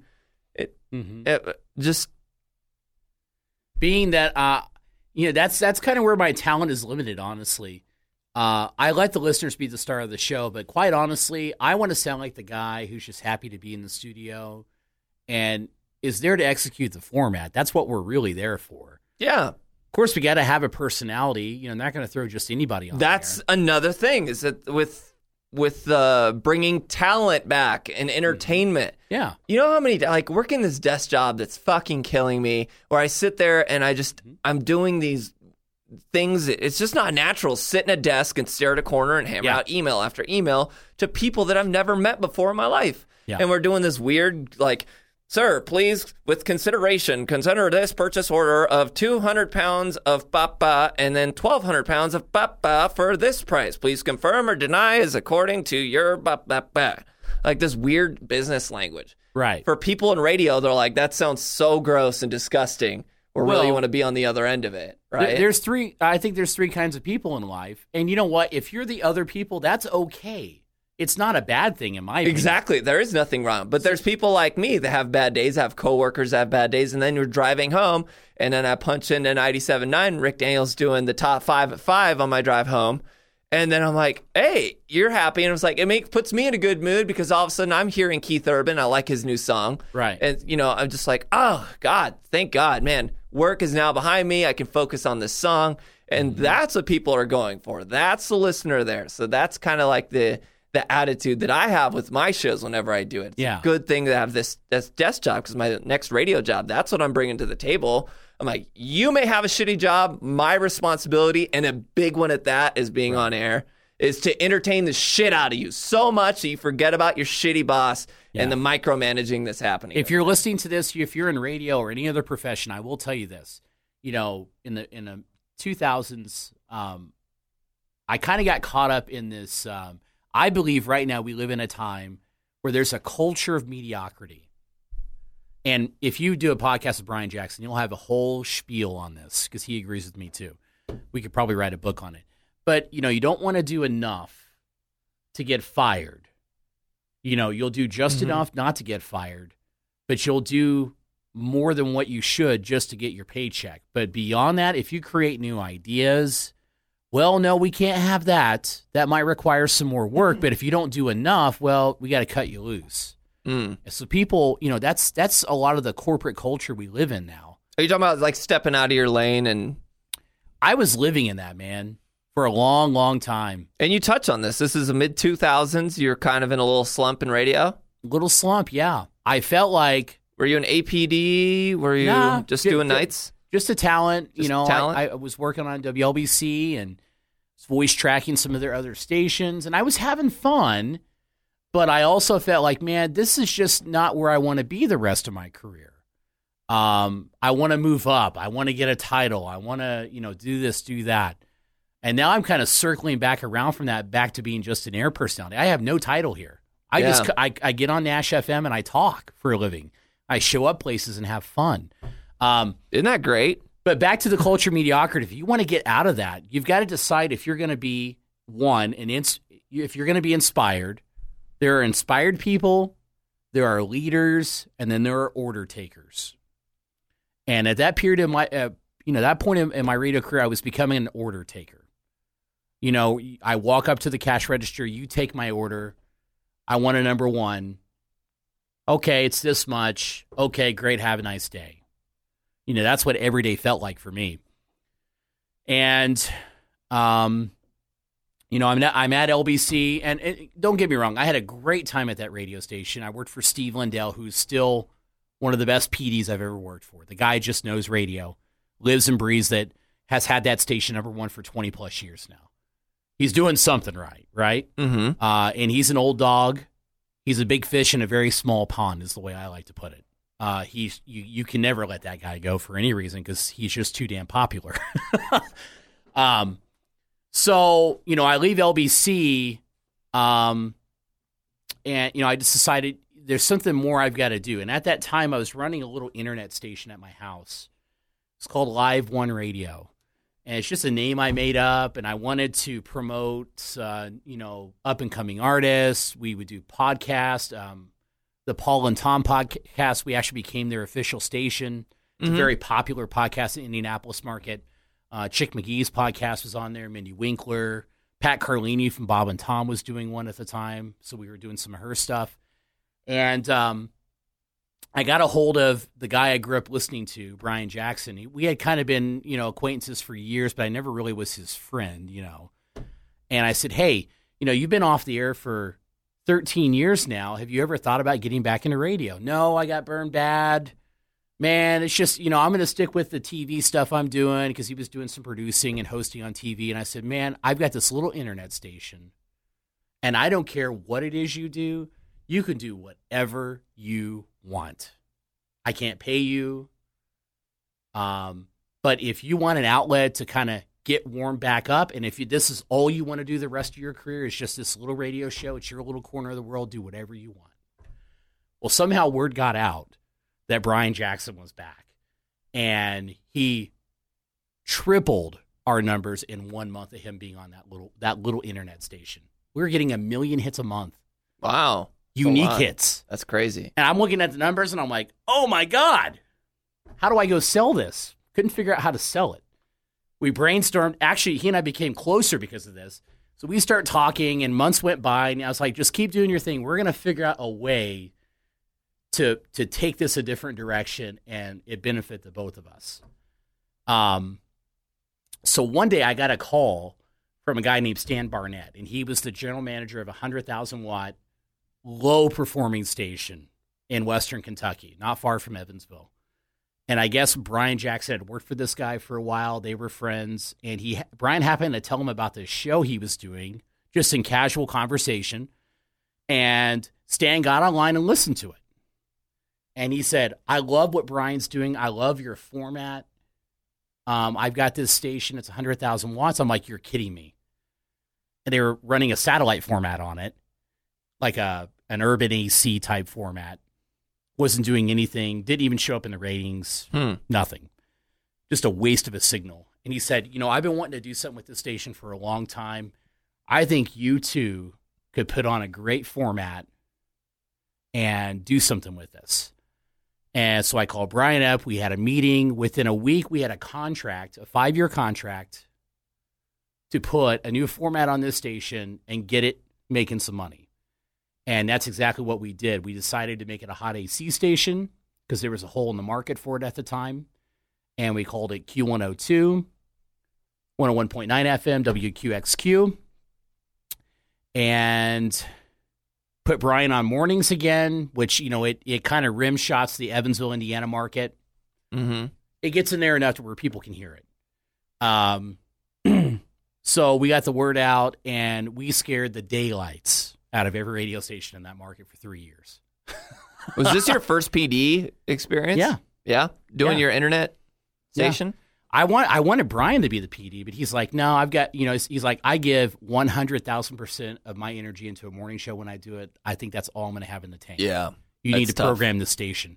So I literally had to buy the Programming 101 for Dummies book and just kind of wing it. So, of course, I'm calling guys like Joel Denver at All Access, any anybody I knew. I'm saying, what should I do? So my last phone call was to J.R. Ammons, who's the OM at Intercom in Indianapolis, WCPL, WNTR, Yeah. and they've got a CBS station there. Yes. JR is just a nationally recognized programmer, have the utmost respect. And I've never met him, by the way, in person. Just talked to him on the phone. That's it. And on Facebook. And I said, JR, you know, you're running a great ship here at ZPL. I love how it sounds. I want my station to sound like yours. But, you know, it's like, it's like, I know how to do that, but what do I do with it? And his only advice was, well, don't worry about what your competition's doing because I was trying to take on my old station, WSTO. Don't worry about what they're doing. They do what they do. What is it that you're going to do? And how are you going to set yourself apart from what they're doing? And I'm like, you're right. Uh, their morning show is very canned. It's it almost sounds syndicated. It's good, but it's very cookie cutter. You Yeah. know, it's it's like what everybody else is doing. Um, so I told Brian, all right, let's not go nuts on the bits and the stuff you used to do. What direction are you know? The key was was to get him to go in a different direction he had never gone before. So it's unheard of for a morning show guy to do his own newscast. Hmm. They weren't doing news at the other station. I'm like, we need to do a quick three minute, no more than three minute newscast at the top of every hour to intro the show. And I don't want it to be a I'm reading copy newscast. I want it to be Brian Jackson reading the copy, but making it his own thing. And that's exactly what he did. He would insert his opinions once in a while. He's a very liberal guy, by the way, in a very conservative part of Kentucky. So that's going to raise some eyebrows. Polarizing, yeah. Yes. But not to the point where it's offensive. Yeah. And that's the key with him. He, he can get a little carried away sometime. And if you do a podcast with him, he'll admit it. Uh, t- tell him this story because he'll be like, yeah, Rick's right. Yeah, I do get a little carried away. But very set in his ways. And that's what I like about him. So that's where we started. then I'm like, you know what? The other show's not interviewing any politicians in this area. Now, we don't want to we don't want to make it a political thing. What we want to do is make them a friend of the station. Yeah. You know how like Butch Otter here in Idaho, if he goes on a morning show, they don't want in any way to create any controversy. Butch Otter's the governor of Idaho, by the way. what as a PD, what would you do? You want him to be a friend of the station Yeah. because it's a good friend to have. Yeah. I want So- him to say the F word. That's what I'd want to do as a PD. Well, yeah, I would want that too. Yeah, we want some excitement. So at I'm that laughing at my own jokes. Damn it. at that point in time, there's a junior senator in Western Kentucky making lots of headlines nationally with things he's saying. Rand Paul Oh, happens to be his district that we're covering with 100,000 watts. I said, hey, so I call his people. I say, hey, listen, we want Senator Paul on the show every other week. It's his platform. He can talk about whatever he wants. This is his airtime. We're just going to give it to him. And our morning guide may press him on a couple of things, but we're not going to make it a political thing. Mhm. And this is a platform for you to talk to your constituents. yeah. And of course, they said, well, yeah, yeah, we want that Yep. and that that boosted our ratings almost immediately because they didn't care what kind of music we were playing they didn't care what the commercials were they didn't care what our brand was our strategy all they cared about was that we had something to offer them It was basically a podcast, what it was on air, right? pretty much yeah, That's- very brief that's really podcast by smart. the way You can't do that in some markets, but I, I get it. so we do that and then all of a sudden steve bashir who had been the the uh, he's he he served two terms as a kentucky governor very democratic guy he hears about this well i want on your show and and that's how it begins So he had steve bashir y- you had you had co-hosts for the morning show pretty much with Brian Jackson, and you had people like Rand Paul and Yeah. Steve Brashear and other people. and then at the time uh, uh, mitch daniels who was the governor of indiana he heard about it oh well yeah you cover indiana southern indiana i went on there too so now we've got three major politicians and then larry Bu- bouchon who's the, the congressman for the southern indiana district 8th district or whatever they call it the bloody 8th by the way um, he gets on and then we get the mayor of evansville and owensboro they're wanting airtime now you would think we'd make him pay for it but no we're providing a service to the community and we're not talking about the typical hey we're we're voting on this bond issue we're voting on no you never heard any of that stuff what are you hearing then? issues but it has nothing to do with what their agenda What actually is. issues, Rick Daniel? well i don't know i can't remember It's I been want to almost talk four about years the ago issues. bottom line is uh, they got a platform we held up a mirror to the community Yeah, and let them see what it is perfect. I love it. That's what a good PD does, and that's the biggest lesson I learned out of being a program director. Um, was that right there? How are the ratings? Not great. What? God, You know should- they they only kept it on the air for three years. We did we did make some waves, but unfortunately, it just wasn't making enough money. And when it comes down to it, it doesn't matter how great you're doing on the air if it's not making money in this industry, it's it's not going to work. So is a two book market like a yeah, Mm-hmm. two book market, and it just did it did it increase at all? it did increase. Yes, Yeah, uh, we got up to a five share. Got up- that's zero to five in three years. Um, unfortunately, we weren't getting in that great on the west side of Evansville, which is where the most population is. okay. We didn't have a great sales staff, quite honestly. They just didn't know what they were doing, and nobody trained them. So it's not really their even their fault. The owners just it's just unprincipled leadership. There was leadership between Brian and I and Yeah, how the station should run on it from a programming standpoint, but it has to translate into sales, and we just that's hard. You need Couldn't pull it together. everyone together. You need Yeah. you know if you had that great engineering where you can. You know, get someone like Mike Erickson and really dial in everything, and then you get a great sales staff. Because I've, I've, I've seen it to where you have these shit products, shit radio stations, Yeah. but amazing selling sellers. And Mm-hmm. you just see them out in the streets, and you're just like, "What the fuck? Really? Like, who listens to that station?" Well, It quite doesn't matter. frankly, the station I'm on right now, you know, I, I've been here two months. Nash is is a good is a great station. I love the brand. I love the format. I've done a Nash format before. Um, somehow they've got an amazing sales team here. Mhm. Like I've I've gotten some endorsements since I've been here. That's unheard of where I come from. We- really? Yeah. Well, that's weird. Nah. People just don't spend money on radio. No, I I used to sell my own endorsements. Yeah. I just go out and grab a salesman and be like, "Write that shit up." I'm doing it. Country Stomp, probably one of the best events I've ever been a part of. Explain what that is for people that don't that are in this so market. you know it's it's an annual concert, and mind you, I walked in the door literally when they just pulled this together a few months ago. Um, but you know, we brought the band Perry in, Jana Kramer, Eric Pasley, and Chuck Wicks, and in country music world, that's a pretty good lineup. Who is Chuck Wicks? Chuck Wicks is one of the co-hosts on America's Morning Show. America's Morning Show. Yeah, you know the jingles. Yeah, um, Chuck's a great guy. He won the Country Music Award Hall of Fame thing, right? I believe so. He's kind of a young guy. He's like near 40, I think. Sorry, Chuck, forgive me if I got your age wrong. Um, but when I walked in the door here in April, that's when I got here. Um, quite honestly, I thought, oh, boy, these guys are in over their head. Boy, that's a big event to pull off in such a short amount of time. But man, I got to that event a couple weeks ago and I'm like, wow, this is amazing. Uh, that just shows what kind of gr- great teamwork they have here in this building. So I'm very proud, and I'm not just putting up the propaganda. I'm very proud to be here in Boise. And at Good. Cumu- at Better than Cumulus. hating it. Oh yeah, believe me, I've seen some Cumulus markets who haven't done so great working well together.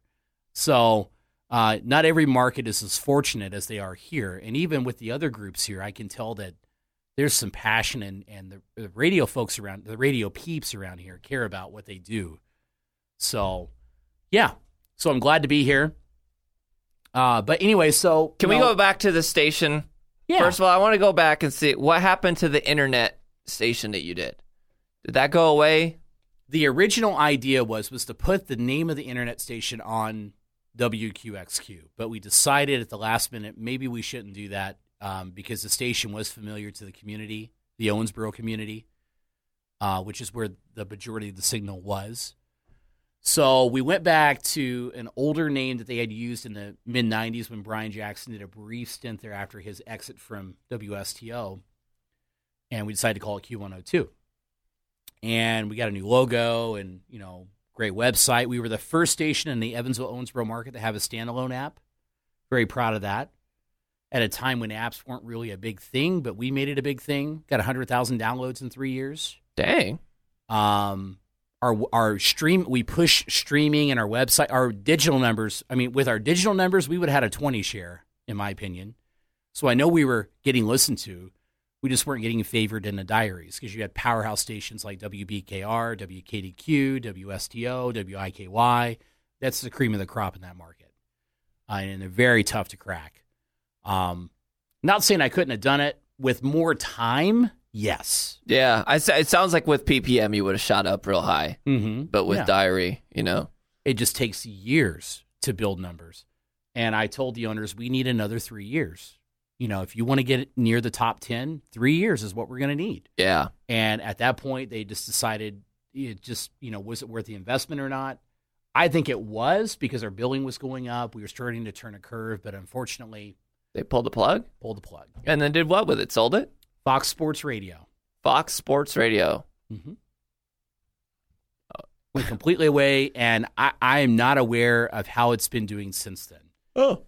So All right. you know, after we got the pink slip, within a week of uh, the pink slip, I got an offer to go up to Marion, Indiana, which is considered part of the Muncie market. That was uh, returned to The what market? Muncie, Indiana, What? Ball State University. I still left. It's that. uh, northeast of Indianapolis, Okay, northeast. Okay, and so that's where WLBC is at. oh, I got it. I got it. I got it. But So right Marion- in between Indianapolis and Fort Wayne. It's the Muncie Marion market, is what they call it. Muncie's bigger, Marion's somewhat smaller, but it's got enough. Po- it's got like thirty thousand people. You know, it's big enough. Okay. so that it's it's two city market there as well, and um, At the time, WXXC, which is where I went to, was a classic hits format. I was really confused when I heard it. Classic rock, classic hits. Obviously, it was a train wreck. They had to make a change.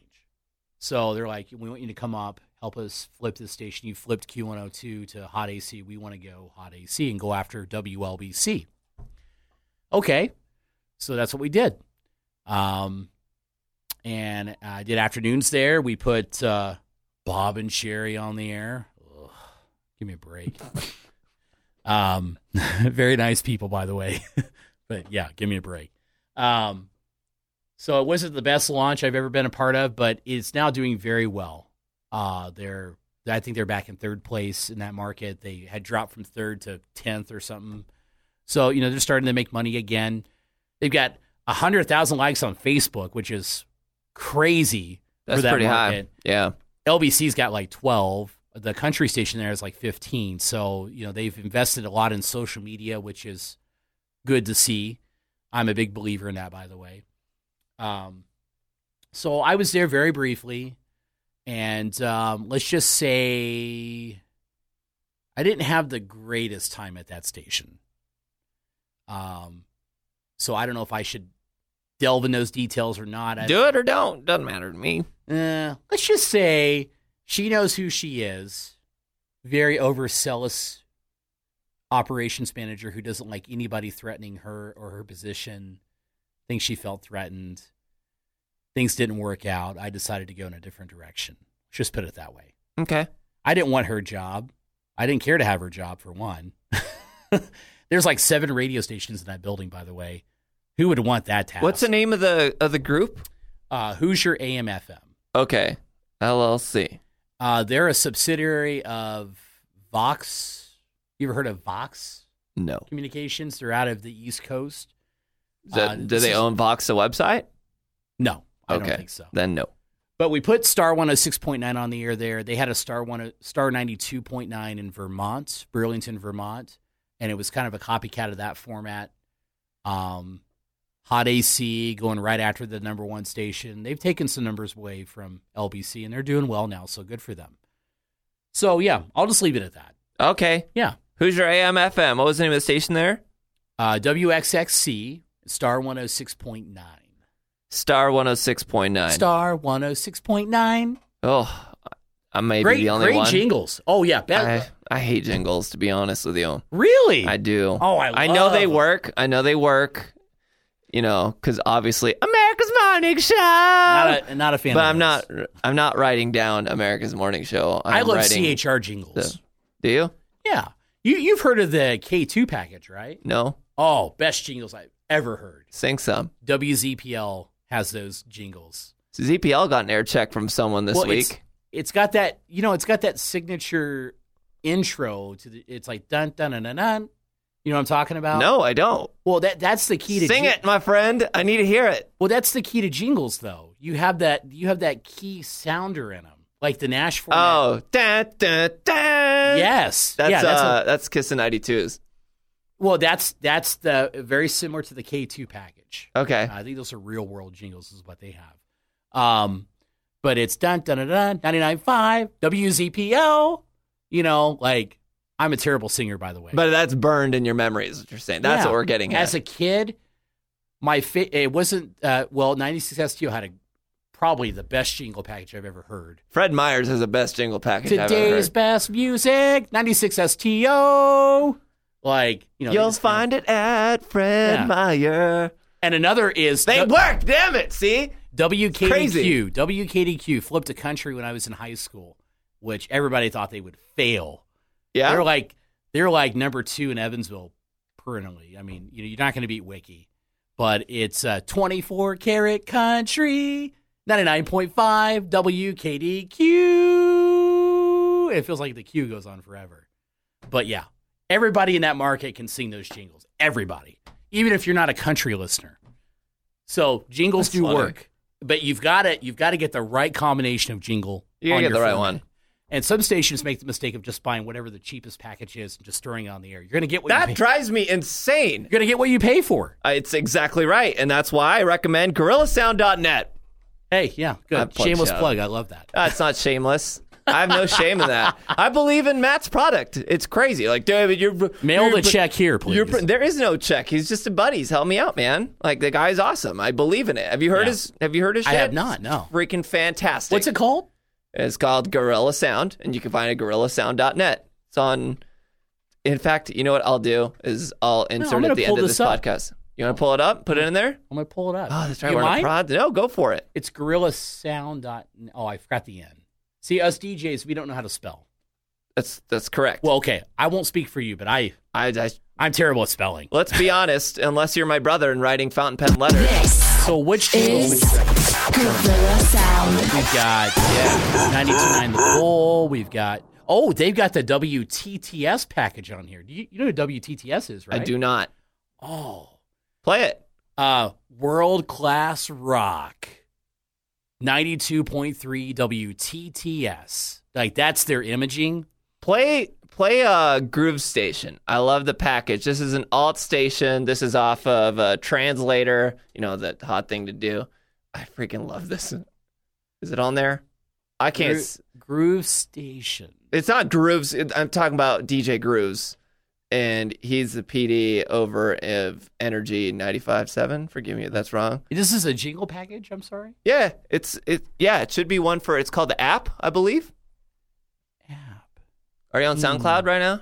No, no, no, no. I'm sorry. I'm on Oh. the other side. So You're on the website gorillasound.net. yeah. then there should be go to the demo packages and just hit one and hit play. Just anyone. It's hard to believe. So much great music. It's just not on the radio in Fort Wayne. For years, radio stations around here have It's been so missing smooth. out. Until now, we've created a brand. Okay. I I'm jealous right now. I want that guy's voice. Let's play this one. San Antonio. This is Groove Station. The oh. 210. That's right. The 210. City, USA. We're proud of our culture, our city, and our Spurs. This is Tony Parker. This is Manu Ginobili. There's no other city in America like ours. That's why we decided to build a radio station just for you. We see what you're downloading on iTunes, which songs you Shazam, Wow. and what's in your Spotify playlist. San Antonio is unique. We're not Albuquerque, not LA, not New York, and definitely not the Bay. DJ It's Grooves. to be live and local. Oh my gosh, Nugget. I've Live got and so much local. energy Right now. He's fucking genius. Dude, that is that is smooth. So that was that's Grooves' station when they launched it. They they played that taco song for like three days straight. You're gonna hear the story. It's on Grooves' podcast when he was on. Oh, here it is. is that the app? Hola, amigos. Oh yeah. He he played this stunting Can you and tell we love switching tacos? it. Because we do. From A taco for KTFM, you, I think it and a was, taco for to you. and yes, Energy. A taco for you, pretty lady. Ay, papi. Listen today at 5 p.m. 94.1 El Taco. It's raining El Taco. He got this song to fucking Shazam in San Antonio. 94.1 El Really? Taco. Yes. Listen today at 5 p.m. for something muy importante. Wow. El anuncio. Oh my god, best idea. If you ever stunt, I want to play like Miss it. the same d- same voice dude. That's what we we be having. We be having. What the fuck am I saying? But we uh, you call El Toro. El Toro. El Toro and you have nothing but like luchador songs. Trumpets, heavy trumpets, big guitars and Oh. autistic or, like big acoustic. I say put the Macarena on. No. No. I- Just- what is just- that? That was good. El Taco. It's raining. Let's rewind. Instructions.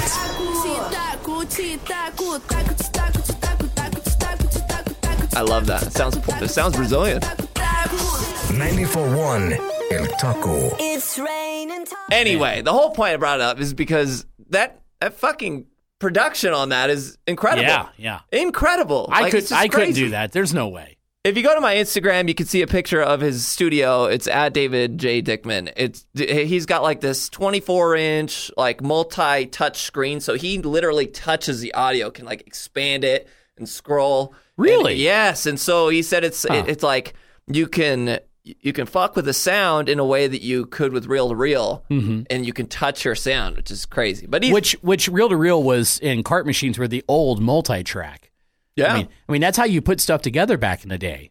yeah, that's So- where you cut a promo comes from it. Like you're Yeah. literally cutting it and putting it together. I had that realization in the shower one day, and I felt like a fucking idiot because uh, I've done more than twenty of these podcasts, and it just like right after like Yeah. the twenty third, twenty fourth, or wherever it was, I was like, oh, cutting means. Oh, cutting the promo felt like Keanu Reeves. Yeah, I immediately turned the shower to like ice cold to wake up because I Oh. just, you know, that was just crazy. But yeah, anyway, GorillaSound.net and back to the whole point where we got us here is that imaging is so freaking important. Oh, Yeah, it's I hate so jingles, important. Mm-hmm. but they work. And in the diary market, man, it's just like you need people to write you down and remember. What was I listening to? Um, that kid, Q, and they're gonna remember that. And every time they hear it, it's just kind of another reminder, like, oh, okay, I got paid two dollars, now I'm getting paid however much, Mm-hmm. and I'm gonna write that shit down. Well, It's you know, important. there's been a lot of good formats go on the air in the last couple of years nationwide, I think. And that goes back to the talent coming back into radio. yeah, even even PDs 'Cause now, because they- they, were eliminating PDs for a while The- and they- doing regional shit. The key to putting a good format on the air, including jingles and imaging, is you've got to know how it sounds in your head. And the last 20 years or so, we, you know, I'm not saying all PDs have done this, but a lot of GMs have done this who ha- have no business putting a format on the air. Um, they just buy a bunch of stuff and just throw it on the air. And that's not how it should be done. It's got it's it's the creative process that's so key to making a format launch successfully. And at Q102, that was the first station I ever been a part of, and I'm being biased because I'm the one that put it on the air. oh, you put a lot of work into it. But I knew instantly how it should sound in my head. I knew what jingle package I wanted. Really? I knew what voice guy I wanted, and I knew exactly how it should sound. I remember Hunter, who was our one of my imaging guys that would help me put stuff together because I wasn't, you know, I didn't have a time to a lot of time to do a lot of it myself. Yeah. But I did some of it. Um, but I, he's like, I've never seen a PD put so many instructions on a liner sheet. That's good though. I would pay extra money just so I could fill another sheet to make sure all the instructions were there because I knew exactly what sound effect I wanted. Yes. I knew how long I wanted to, you know, wanted it to be. I if I wanted a dry trail out. Yeah. If I wanted an effect on the end of it because I knew every wanted point in that morning show, every point in that afternoon show, every point in that midday show, how it should exactly sound. So tell me, you, this is like your first PD gig, and you you called a lot of people. So if you were to if you were to just take this next ten minutes of what you're about to say, record it and send it to yourself when you started that gig, when you were calling those people like Joel Denver and the OM over at Entercom over in Indianapolis. What would you tell yourself is like, this is what you need to do? And it could be even just to yourself or any other PD out there that's trying to get their, their gig. Like, what? w- Give me the basics. cannot overstate it enough. Write everything down. That's actually a mistake that I made. I had so many ideas.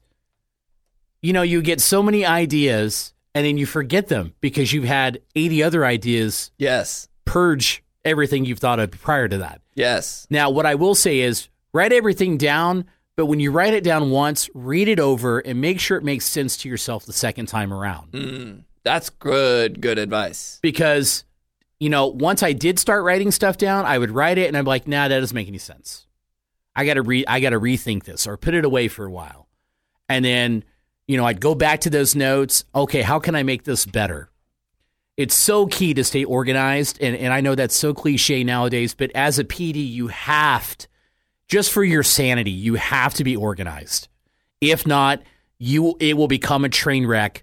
It will become a snow snowball going down a mountain. It, it will be the domino effect. It will be the worst possible thing that could happen. Will happen, and I've had that happen a couple times at my time there. You know, something just sounded like a total train wreck because I did not write it down. Also, make sure you make your air staff write your show out, and I'm not talking word for word. Come prep, up, prep it. come up with a prep sheet, which I have one. I'll show it to you before we leave here. And it's very simple. I write down every, you know, how we have voice tracks. Well, if Yes. you're live, it doesn't mean you're voice tracking, but you know where you're supposed to talk. You know what songs you're going into, all this stuff. Yes, get your music log out. And I don't care if you're talking about bunnies in a field, write it down. Because if you don't, You're not going to be prepared for it when you open that mic Yeah. because you've got to take a little time to think about how you're going to say it. And sometimes you'll think about it and won't say it exactly how you thought it, but it will sound good because by that time you've thought of another way to say it to make it sound even better and better and better. Process your thoughts, process your ideas, and also don't be afraid to bring other people in. That's another mistake I made in my first few months at Q102. I didn't bring Bryant. My, you know, he it was pretty much me and him. We had a midday girl. She was there just part time. Um, but I'd walk in at the 10 o'clock meeting and say, hey, man, these are the ideas I've got today, the things I want to get done. What do you think of them? Nope, nope, great, nope, nope. And then we would sit there and discuss why they're not good ideas or why they are great ideas. Sometimes the great ideas he said were good, we would both decide they wasn't a good idea at all. Yeah. So, you Bring know, people in. because ultimately you've got a you've got a thin staff. You know, a lot of, a lot of buildings are in that position. You've got Yes. to make sure you're not overextending yourself. Okay. But at the same time, you're giving the listeners what they want and what they need, quite frankly. Because if they're going to keep coming back, they need something from you. Um, so I mean, that's what I recommend. what and it- about music? How? d- What? What did you? What would you tell yourself? like the Um, way you structure music. Well, you know, I would say I kind of got a mixed answer on that. A few years ago, you know, you couldn't really measure music listening. Now you can. You've got Shazam. Yes. You've got media base. You've got PPM. I, I I believe you know a lot of old school PDs don't like that stuff, and I'm like, why? You've got It's another tool. you've got a measured audience. You can work from that. That's that is a great foundation to start with. Twenty years ago, you're you're you're guessing, yeah. literally just guessing what's going to work. That's so true. So um, embrace those tools, use them to your advantage. They're there for a reason.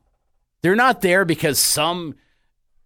I've heard conspiracy theories as to why we have media base or PPM. Black helicopters. I'm like, The are- government. like, are you out of your fucking mind?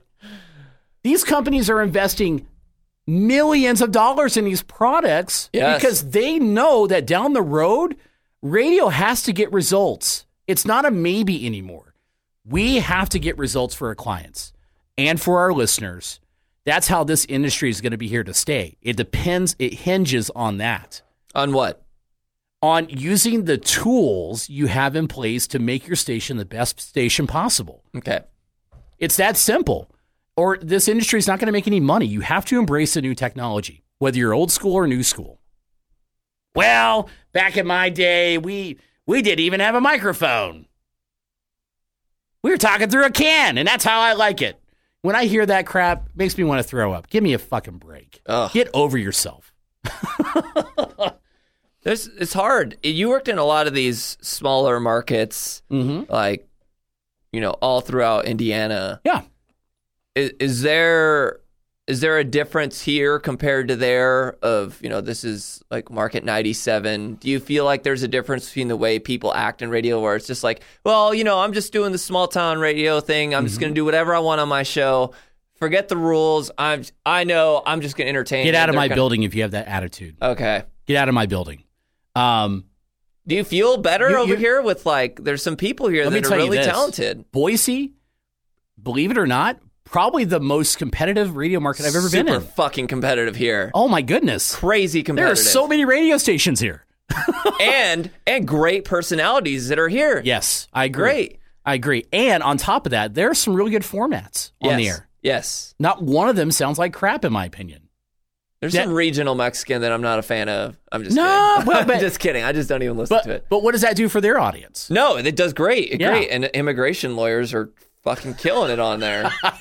Um, I know. I'm serious. We- we flipped it. We flipped a Hey. all all regional Mexican one, and uh, the bread and butter and the main salesman who's bilingual. He sold to immigration lawyers, and he made so much money. Smart move. And that was the Univision Piolín por la mañana. Like they, he it was just they were killing it. And then Piolín got into it with Univision. Then they pulled Mm-hmm. it, and then I was like, ah, that's it. You had a killer morning show there, pulling numbers. I want to look this up, but I'm pretty confident that Boise is the same size as Fort Wayne, Indiana. Fort Wayne. Fort Wayne, Indiana. So So here's my comparison. This is the closest market that I've worked in or near that I could compare Boise to. Um, Fort Wayne, Indiana has maybe three good radio stations. They've got a lot of radio stations there, but only three of them sound like major market radio stations and have that local feel to it. Because there's an even balance there, by the way. If you're a- another thing about the being a good PD, sound is sound bigger than what you are, but be super local. Localism is key. Remember Yeah. that if you're looking for your next PD gig or if you want to become one, that is probably the most important thing a good PD does. Fort Wayne, Indiana, market 114. It's a 2S market, so it's a two book market. Yes. Metro population 12 plus 453,000. So Boise's, you know, Boise's market 97, another 2S market, and it's 535,000. But the crazy thing about Boise, too, is that it bleeds over. Every city bleeds over. And you're airing from all the way from Lucky Peak, which would be the most eastern side, all the way to pretty much Oregon. Yeah. KZMG, the station I worked at, peered into Oregon. So you get Boise, and let's just go through all the cities because they all blend in together. They used to be individual ones, but it's just all one big city now. So it's Boise, Eagle, Meridian, Cuna, yeah. uh, Caldwell, Nampa, and then further out Melba. It's just all those ones, you know. But they just they're just kind of KQFC, which is the station I'm on, 48,000 watts on top of a freaking mountain. Insane signal. Uh, that's one of the reasons why I came here, honestly. the If- signal, Yeah. Yeah. the, strong sig- signal. strong signal. Uh, you know, it's not the biggest signal I've ever worked on, but it gets out. It, honestly, here it's one of those things where we have mountains, and so it doesn't really matter how strong it Mm-hmm. is, depending on your reach, as long as you get to Nampa. Yeah. You know, there's a lot that are out like not on top of the mountain that have a hard time. Well, we get into, I think, Ontario. yeah, you do, Uh, you li- do. Little ways over Baker City. I think you A can hear little us. bit further, but they don't get books, so it really Yeah. doesn't matter. hmm Yeah. So, you know, there is a lot of no man's land south and north and east and west, but at the same Yes. time, you're covering a major population area. You are. And, you know, Boise is is kind of like an isolated regional area. It's crazy like that. Yeah. That's why I thought Tesla should do a test market here because Tesla would work well because you're not driving far. Mm-hmm. Yeah. E- Evansville, Indiana is the same way. It's a very isolated, and it's actually, it's funny you brought up test markets. Evansville is one of the top three test markets in the country for new products. Really? Yeah. Like the Swiffer? Mm-hmm. Well, I don't know if that's Or specifically, stuff but like a that. lot of car companies Oh, test okay. out new I see what you're saying. models. They'll sell it in Evansville first before they roll it out to other dealerships. That'd be cool. Um, you know, a lot of electronics companies will do the same thing, like Sonos. We were the first Sony Sonos market. Dude, I am actually, I Yeah. just ran into uh, my real estate agent. He has four Sonos. Those things put out so much sound. They're If you awesome. don't know what they are, they're like Wi Fi enabled speakers. Mm-hmm. You plug them in, and they're like, you can either get uh, like a home speaker system, an office setup, or a whole bunch of them, but they, they run off Wi Fi, and then you can run off Spotify or you can run off iTunes Tune in. and tune in. I just got tune in so I could listen to Big Tom Lawler on WLNG Yeah. the other day. Sounded good, Tom, buddy. Who, uh, uh, you know who? You know who I listen to um, on iHeart Radio, their iHeart Radio app, which is Guy Cumulus stations. But um, I'm a big fan of Colin Cowherd on E ESPN. Well, not, Yeah? he's not on E ESPN anymore. He's on Fox Sports. He's on a One. podcast. It's even better. Yeah, the the Herd podcast. Yeah. I listen to that religiously. Actually, I need to listen to yesterday's today. Are you? Are you? Is that how you do podcasts? I know that TuneIn has them. Uh, I'm not sure how that works. Oh, do, do you have an iPhone or I do. Android? Yes. Mhm. Okay, so do you use the podcast app at all? I do. Yeah, yeah, yeah. That's where I get it. There you go. You better subscribe to Radio Peeps podcast. Who's that again? That's some some douche dick nozzle. That's a new name. Well, uh, you know, I if you don't mind, I definitely will. Um, obviously share your podcast on SoundCloud, and you know, by the way, it's great that you're doing this because, um, you know, you've got to find a way to connect with new listeners, even if they're not listening to a station per se. If they want to be interested in something other than their own lives, you know, radio is a good outlet for that. TV as well, and uh, guys like Glenn Beck and and you and Paul Poteed, which is a good friend of mine, Chip McGee from the Bob and Tom Show does his own podcast. They are making a living off this, and and it's also building new audiences. You know, new revenue streams. Radio has to embrace this type of stuff, Mm-hmm. and they are. A lot of stations are doing good podcasts now, but they didn't quite embrace it right away. No, So I have a high respect for what you're doing. Quite honestly, I don't have the time to do my own podcast, and you just gotta make the time. It's like going to the gym. It's just one of those Yeah. things you just gotta put it on the calendar. and I honestly just don't go have with it. anything to say though. That's that's what I'm worried about. Really, we've been talking for what almost two hours about radio. Yeah. I think you got some shit to say. Yeah, I do. So once in a while. How about this Indy 500? You went not too long ago. How the fuck was that? That must have been awesome? crazy. I wasn't there long because I had to get to the airport and fly out. How many people were there?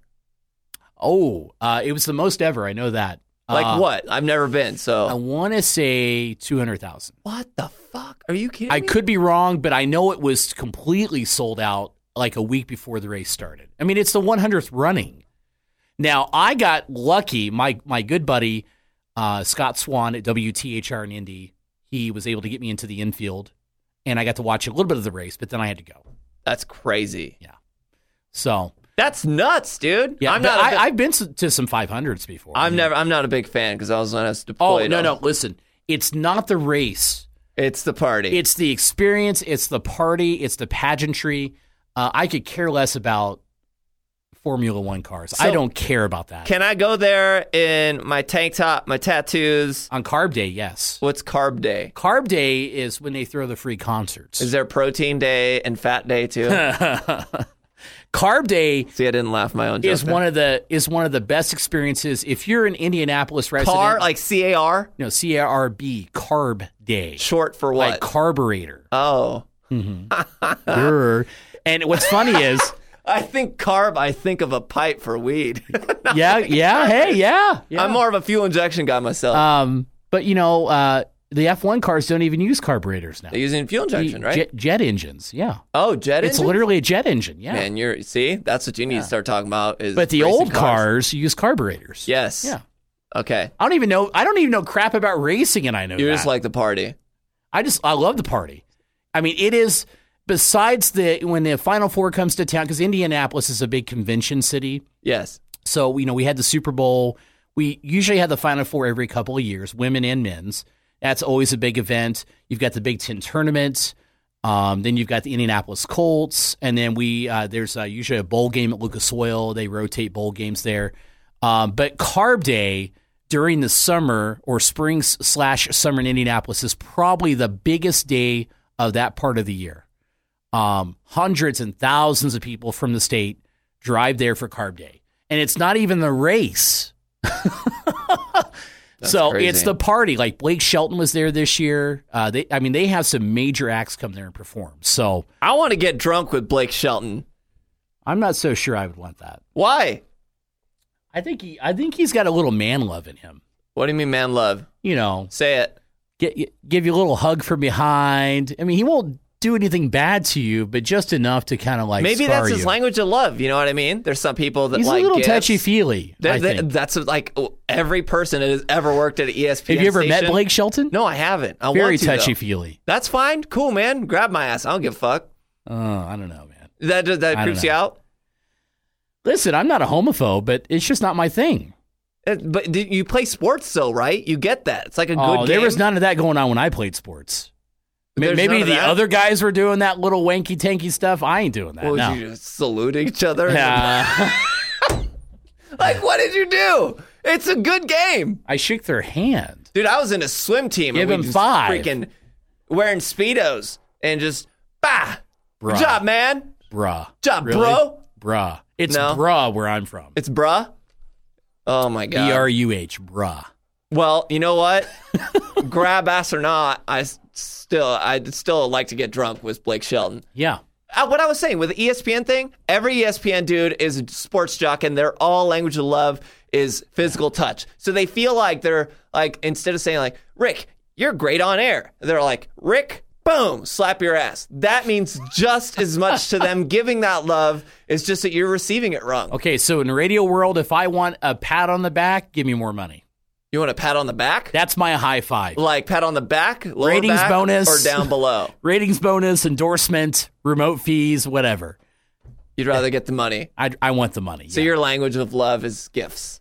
gifts. Yes, I and uh, like you know, I am a little like shallow. I'm a shallow radio professional. I want the meet and greets. I want the street cred.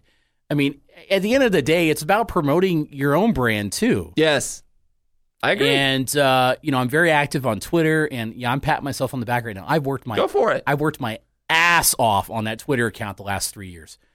I, I've had a Twitter account for almost ten years. yeah. Three years ago, I didn't get it till three years ago how it actually worked, and then I got interested, and then I started using it. I'm almost to 10k. My Good for goal, my goal is 20k in a year. Um, so. Uh, if you're listening out there and you're a radio professional and think that social media does not matter, I'm telling you, the last three jobs I have gotten has probably been because of my social media influence. I'm gonna tell you right now that everyone believes that social media is important. If not, then they're they're on. The, I met people who, they're like who in the 2%. said, "No, I just don't have time, or it's not that important because Uh-huh. we want them to listen." No, you don't get it. Like anybody can get music anywhere they want these days. They're not listening for your music.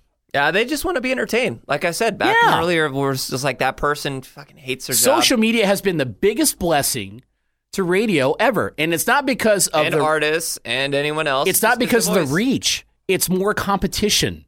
Just like Apple Music, Spotify. Biggest blessing to ever happen to radio. Don't look at it as a bad thing. Bring it in as a good thing because now radio companies have no choice but to go back to talent. Yes. It's kind of like what comes around goes around. You know, um, you know when Clear Channel was buying up all those stations in the '90s and, and early 2000s, they had nobody else to compete with but other radio companies. And now they have to ha- they they've been forced to create an app with their own streaming services, which is probably making them a lot of money now. By the way, Mhm. um, you know their their personalities are key to that iHeartRadio app. If you look throughout that app, you don't really see stations anymore. You see people in there that people want to listen to. Um, Some of my favorite personalities are ones that they don't even blow up as much. Like yeah. JoJo Wright, Oh, JoJo's great. I love JoJo. JoJo. Yeah. And then there's uh, Toby Knapp. Who's that? Toby Knapp's down in Atlanta. Okay, Yeah. Um, but they all like voice track each other's stations and stuff, right? that's okay. 'Cause They, they're PC jocks. It's great. Liz Bethany. There's nothing wrong with that, by the way.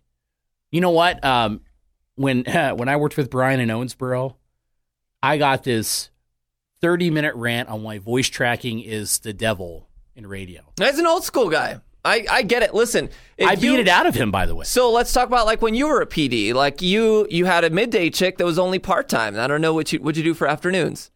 I was live. You were live on afternoons. Some So days. you had and so here's the and you were PDing though, right? And it- but you only have so much money that you're you're going for, and, then Mm-hmm. and you I only have so so mu- much time. you don't have so much time, and you have to write the promos and do Go the to promotions remotes. and do all this shit, right? And Yeah. so, like, sometimes having a voice tracker is going to be great, right? Or Mm-hmm. you get someone that's like does nights on one station to do midday on I another just don't station. get it. I get it. I just don't get it because you know um, how how couldn't you do it better than voice tracking? Yes, you can make it sound live. Don't be an idiot and point out weather and point out things that m- variables that might change. Wait, what are you asking? What are you saying? Like, well, you know Brian's Brian's argument to me was, and he might discuss this with you, is well, it's not live, it's not authentic, it's you can't talk about the weather, you can't talk. And I said, well, first of all, if that's all you have to talk about is the weather, that's a major that's a you problem. problem Yeah. you can put engaging content on voice tracking and make it sound live. And what difference does it make if you recorded it one hour ago? Now, if you did it days ahead of time, yeah, that's a problem. The, Eh. the problem comes when you get a lazy voice tracker doesn't give a shit. Exactly. Like if you want to hear what voice tracking is all about, look and listen to Nick Wise's podcast about when he started uh, voice tracking for Channel. He said that he spent more time doing the voice tracks than it would to actually do a show. It'd been easier to do the show live. And I've had so many of those voice track sessions, and that's where people are. In, I voice Mm-hmm. Well- tracked so many shows where you are sitting right now. Be smart about and it. just you got to well you got to get it perfect that's a chance to get it just perfect Well, no, no, right? no, no, no, no, no, and no, make no. it sound great and entertaining and local and all that I don't agree with that. You got to get it perfect. No, don't get it perfect. Make it sound like you're doing a show. that's what I, that's what i'm saying to me but i'm my own biggest critic so for me to sound perfect it's a Don't- no, you people don't just wanna go, sound oh perfect." my god it was the best fucking break ever Woo!" Don't our Spent. gu- listen. I guarantee you, Joe, listener, if I knock out a ramp and didn't make one mistake, and I sounded like the greatest DJ ever in fucking time, That listener's not going to give two shits about that. That's and that's fine as long as they're entertained. I don't give a shit if they feel good about it or not, or think that I'm great. I want to meet my own expectations, and if I hit those marks, that I knew that I'm one entertaining someone, I'm being polarizing, Yeah. and they're they're they like the station and the content. That's it's what I'm great saying that you with set the bar that high. All, everything below that first statement, I agree with, but setting the bar for yourself, take that out of the equation because it doesn't matter. That does not matter. All that matters is the other things you listed being polarizing, being entertaining, and giving them something to keep them coming back. Don't put too much pressure on yourself because if you do, it becomes not fun anymore. it. Yeah, that's true, and I've struggled with that in my You know? life. But still, I gotta have goals, man. That's just the way I yeah, operate. set goals, but instead of putting that energy into putting all that pressure on yourself, put it into other things like expanding your social media reach. Um, you know, go nowadays. I mean, when when Twitter and Facebook and Instagram first started ten years ago, or however long they've been, I could be wrong about those numbers, That's but it's about been a 10. few years yeah, you know, the, they would come to you because they were looking for new people to look at. Now you got to go after them. And it's no different than radio. You've got to be a digital PD for your station and for yourself. So, on top of the on air shift and programming your radio station and coaching your air staff, you've not only got to coach them there, you got to coach them digitally too. You got to coach yourself, you got to coach Yeah. the station, and then put out great content.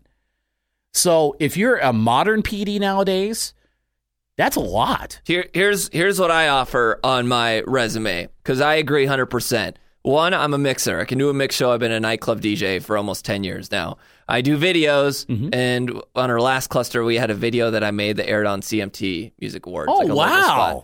That's Super fun. impressive. Super fun creating that one with our old promotions director Ben Bieri. And then on top of the video and the mixing, I was at APD. I scheduled music, and then we went through an automation flip. Have you ever been through one of those? Oh, yeah. Good God, man, what a learning experience! Tell me that it is, was right? wide orbit. It was into wide orbit. Yeah, Wide from orbit's Scott one Sutis. of the easiest to flip into. It was great. It was so great. And then I went through a station flip as well, and station uh, flipping a station and stuff. You know, and uh, I remember I did all this stuff, and I didn't send anything to uh, to dispatch because Yeah. you know you got to send it to the dispatch so it goes into the network. And we're like, all right, we're launching in an hour, and I was like, all right, I got almost all this done. Like, have you sent any of this to dispatch? And I was like, no. So we Mm. hit send to dispatch, and it was literally a race, a countdown between it running through all the imaging and then all of the Citadel corporate, like listening to the se- launch of this station. And MJ, who you met, or Maddie, Yeah. that was he was in this podcast not too long ago that worked at 93.1. He had to launch a station and fire off every element just with the board, Hey. old school style. He's like, fuck it, I'm doing it old school. and he did it and it started loading. And he's like, oh, thank God. Oh, you got those EOMs right. And like people were listening and they're just like, oh. But no one knew, right? No one in corporate knew until that happened. But Now they man, know. that's crazy, man. anyway, that's kind of like the experience that I kind of bring to the table from from doing it. But Yeah. man, I will tell you that doing the one of the biggest things that I learned being that digital PD position, which you were the digital PD for a cluster. Uh, when was that? Well, You're I've, like I've an done it three operations- times actually. Three t- when you were the operations manager. in Yeah. What Sika? Uh, yeah, we had. Uh, That's where well, we did the wide It was orbit. just a two station cluster there. Uh, but you know, at uh, Q102, Star 106.9, we had seven stations there. I was in charge of all the That social means media Seven websites, seven social media Yeah. things, and getting unique hits and doing coaching that. staff. Yes, and one of the crazy things with is with doing that is you figure out real quickly once you get your first uh, cease and desist, you know, where where to get all the all the pictures. You can get them off Wikipedia, and then you're not going to get sued because it's it's free it's, uh, free rights. When you do a Google image search, you can go for uh, you can select to only view pictures that don't have any copyright attachments. And you learn how to blog, and you turn out to say, according to this, it's been reported and allegedly, and all these different words. Right. That alone, oh my God, being a digital PD makes you a genius. VJ I do that Dawes here at, does a good job at with Nash that too. I, you know, uh, Matt Nielsen, who's by the way a great promotions director. I love working with Matt. He's got a lot on his plate, and I said, "Hey, listen, I've got you know a lot of experience with social. Do you just want me to handle Nash? Yeah, I'll take it. Because for him, he's got to run six radio stations. Yeah, here. that's tough. So I not only do I do you know my own stuff on Twitter and Facebook and whatever, I do Nash as well, and I've been building those platforms. Yeah. Um, scheduling them out. Well, and you know, sometimes you just got to find the right opportunity to post too. You know, when I took my Gotta be on journey top up to of it. Table Rock, sweaty, my fat ass is tired, but I'm like, this is a great moment to catch because everybody that comes to the Treasure Valley needs to go to Table Rock. So I've Needs got, I've to got to, hike it, not drive it, Chris Cruz. I've got to. Uh, no, I drove it. Did you? Yeah. You fucking Chris Cruz Oh my drove it God. too. Oh, Yeah, I got to you hit him both. up on Facebook. What the fuck is that about? There's We're an from active- the Midwest, man. You guys are lazy as fuck. Just hike it. We're from the Midwest. What we does don't do mean? that. You eat deep fried cornbread? Is that yes. what it means? Yes. And- Okay. And, brain sandwiches. You ever what- had a brain sandwich? No, I haven't had a brain Oh, sandwich. you got to go to a fish fry. Okay. Uh, Have a brain sandwich. It's good for you. Okay, I'll deep fry some kale. Um, Maybe you'll like that. Some deep fried, some deep fried turkey legs, and I'm talking like the gigantic. yes, I love those. That's a Midwest. They thing. make my hands look so small. uh, let's see what else. uh, fried corn on the cob. Deep fried mayonnaise balls. Mm, everything's deep fried in the Midwest. It, I, apparently, once you get what west of the Missi- east of the Mississippi, everything's deep fried. oh Just keep yeah. swinging Yeah. on down. You got to stay warm there too. You know, the weather can change at any moment in the Midwest. And and actually, that's why I like Boise. You guys don't get tornadoes here. No, we don't. You don't get hailstorms. Yeah, we got it too easy over here. We got wolves though. The wolves will bite your fucking dick off. Oh, I'm not worried. We we got no, those Canadian wolves, the ones that are really big. uh huh uh huh. Like, We got they're coming coyotes. Down. Yeah, but they're tiny. Mm-mm. Coyotes? No, You ever seen a coyote? I have not. oh, pff, I mean, they're not going to take on that wolf, that Canadian wolf. No, the Canadian wolf would tear that coyote's ass up. Yeah, But uh, literally ass first. yeah, but uh, we've got uh, I don't know. We got possums. We got raccoons. That doesn't scare me. Wild turkeys will tear your Rabies wild scary. turkeys will tear your ass up. They've got talons. What? Okay, yeah, you got I'd wild choke that turkeys. bitch out. No, you wouldn't. No. No? that turkey would eat you alive How do you hunt turkey? Is it with a with shotgun? that gun. With a shotgun, though, right? you take that thing down immediately. Yes. You're scared of turkeys? yeah. A little Come bit. on. Yeah. Seriously? Yeah. Have you been hunt- turkey hunting? Uh, I've had one attack me. No. How was I, that? I took off. it's like your own version of the Revenant. Those things are fast. They are so fast, and they can't fly either. Do when they attack you, do they gobble? No, I don't. I don't remember that part. No. How crazy would it be if you're? I just remember flapping its wings and in like a beeline towards me. How old are you? Uh, 12? 12? Oh, 13? okay. I mean, we're out hunting at like 4 in the morning. Oh, you were hunting for turkeys. Oh, yeah. Did you have a gun on you at twelve? Yeah. At this, yeah, but uh, It's I- too late. He I, wouldn't got have got you. that shot off in time. There, He there's fla- no way. Mm-hmm. He flanked you and started just fucking you up. we got in his territory. I think, What happens then? No one can shoot at the like the turkey and save you. yeah. Did you wrestle a turkey? Well, I was by myself. hunting by yourself my at dad, 12? my dad was in a tree stand. I got out to pee, and all of a sudden, I walk in these bushes, and there's these turkeys there. Oh, no big deal. I'm 12. I don't know that they're territorial, so I take off. You pissed on their house, man. Pretty much. I might have pissed on one of their little baby turkeys. Heck, I don't know. Oh god. they But I probably- hear this flapping, and I turn around, and this thing's coming at me, and I just took off as far as I could run. And eventually, I looked back, and the turkey was not behind. Oh, me. so it didn't it didn't scratch you or anything. No, no, okay. no, no. God, that would have been like you would have been scared. but of if you've turkeys. hunted turkeys, you know they have large talons. I never have. I Oh, want to yeah. get into hunting so badly this year, and I apparently I missed the draw. I guess that was like yesterday, and Mm-hmm. I got really really pissed because that was like one of my goals. the, the what now? It's like there's some sort of lottery to get your tags and all that stuff, and everyone Oh. got their tags drawn yesterday, and I didn't know, and I'm just I have a hunting knife, and I'm gonna go get. I think this weekend, hopefully, uh, I'm gonna do another podcast tomorrow. Uh, for Rob Z Radio. Okay. Uh, but that's just his podcast. We're talking about like meditation and stuff. I'm talking about like yoga and shit. I know. Uh, I'll sell you some crystals after Are, the are you show. guys going to be like home? No, people give a shit. All right, listen. I just listen to that one, and then we'll talk. It's about a new app called Headspace. It's great. But on my to do list is to go get a hunting passport license. The only thing Okay. is, is I never got my hunting license when I was in the military, which you- means you don't have to go take hunter's ad. Now I need to take that stupid fucking course when I have shot more rounds than any normal human. There's no should. hunters at in Indiana. There's You- none. You just pay for your license. Oh. Yeah. But it's not. Is it like deer hunting or elk or? Uh, deer. Well, deer season gets in in the fall. Um, turkey season's in the fall too, and then um, and now now during the fall in Indiana, it's bow season. Okay. Oh, that's that'd be fun for me. I Shotgun think so. season is in the summer, like spring, summer. So it's it's a little weird there.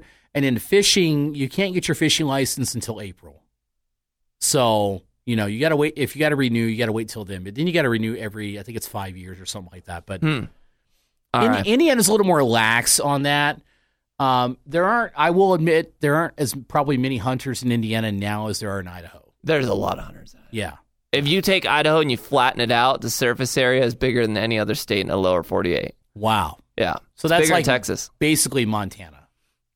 Well, what's No, the biggest it's- state? California? No, Texas.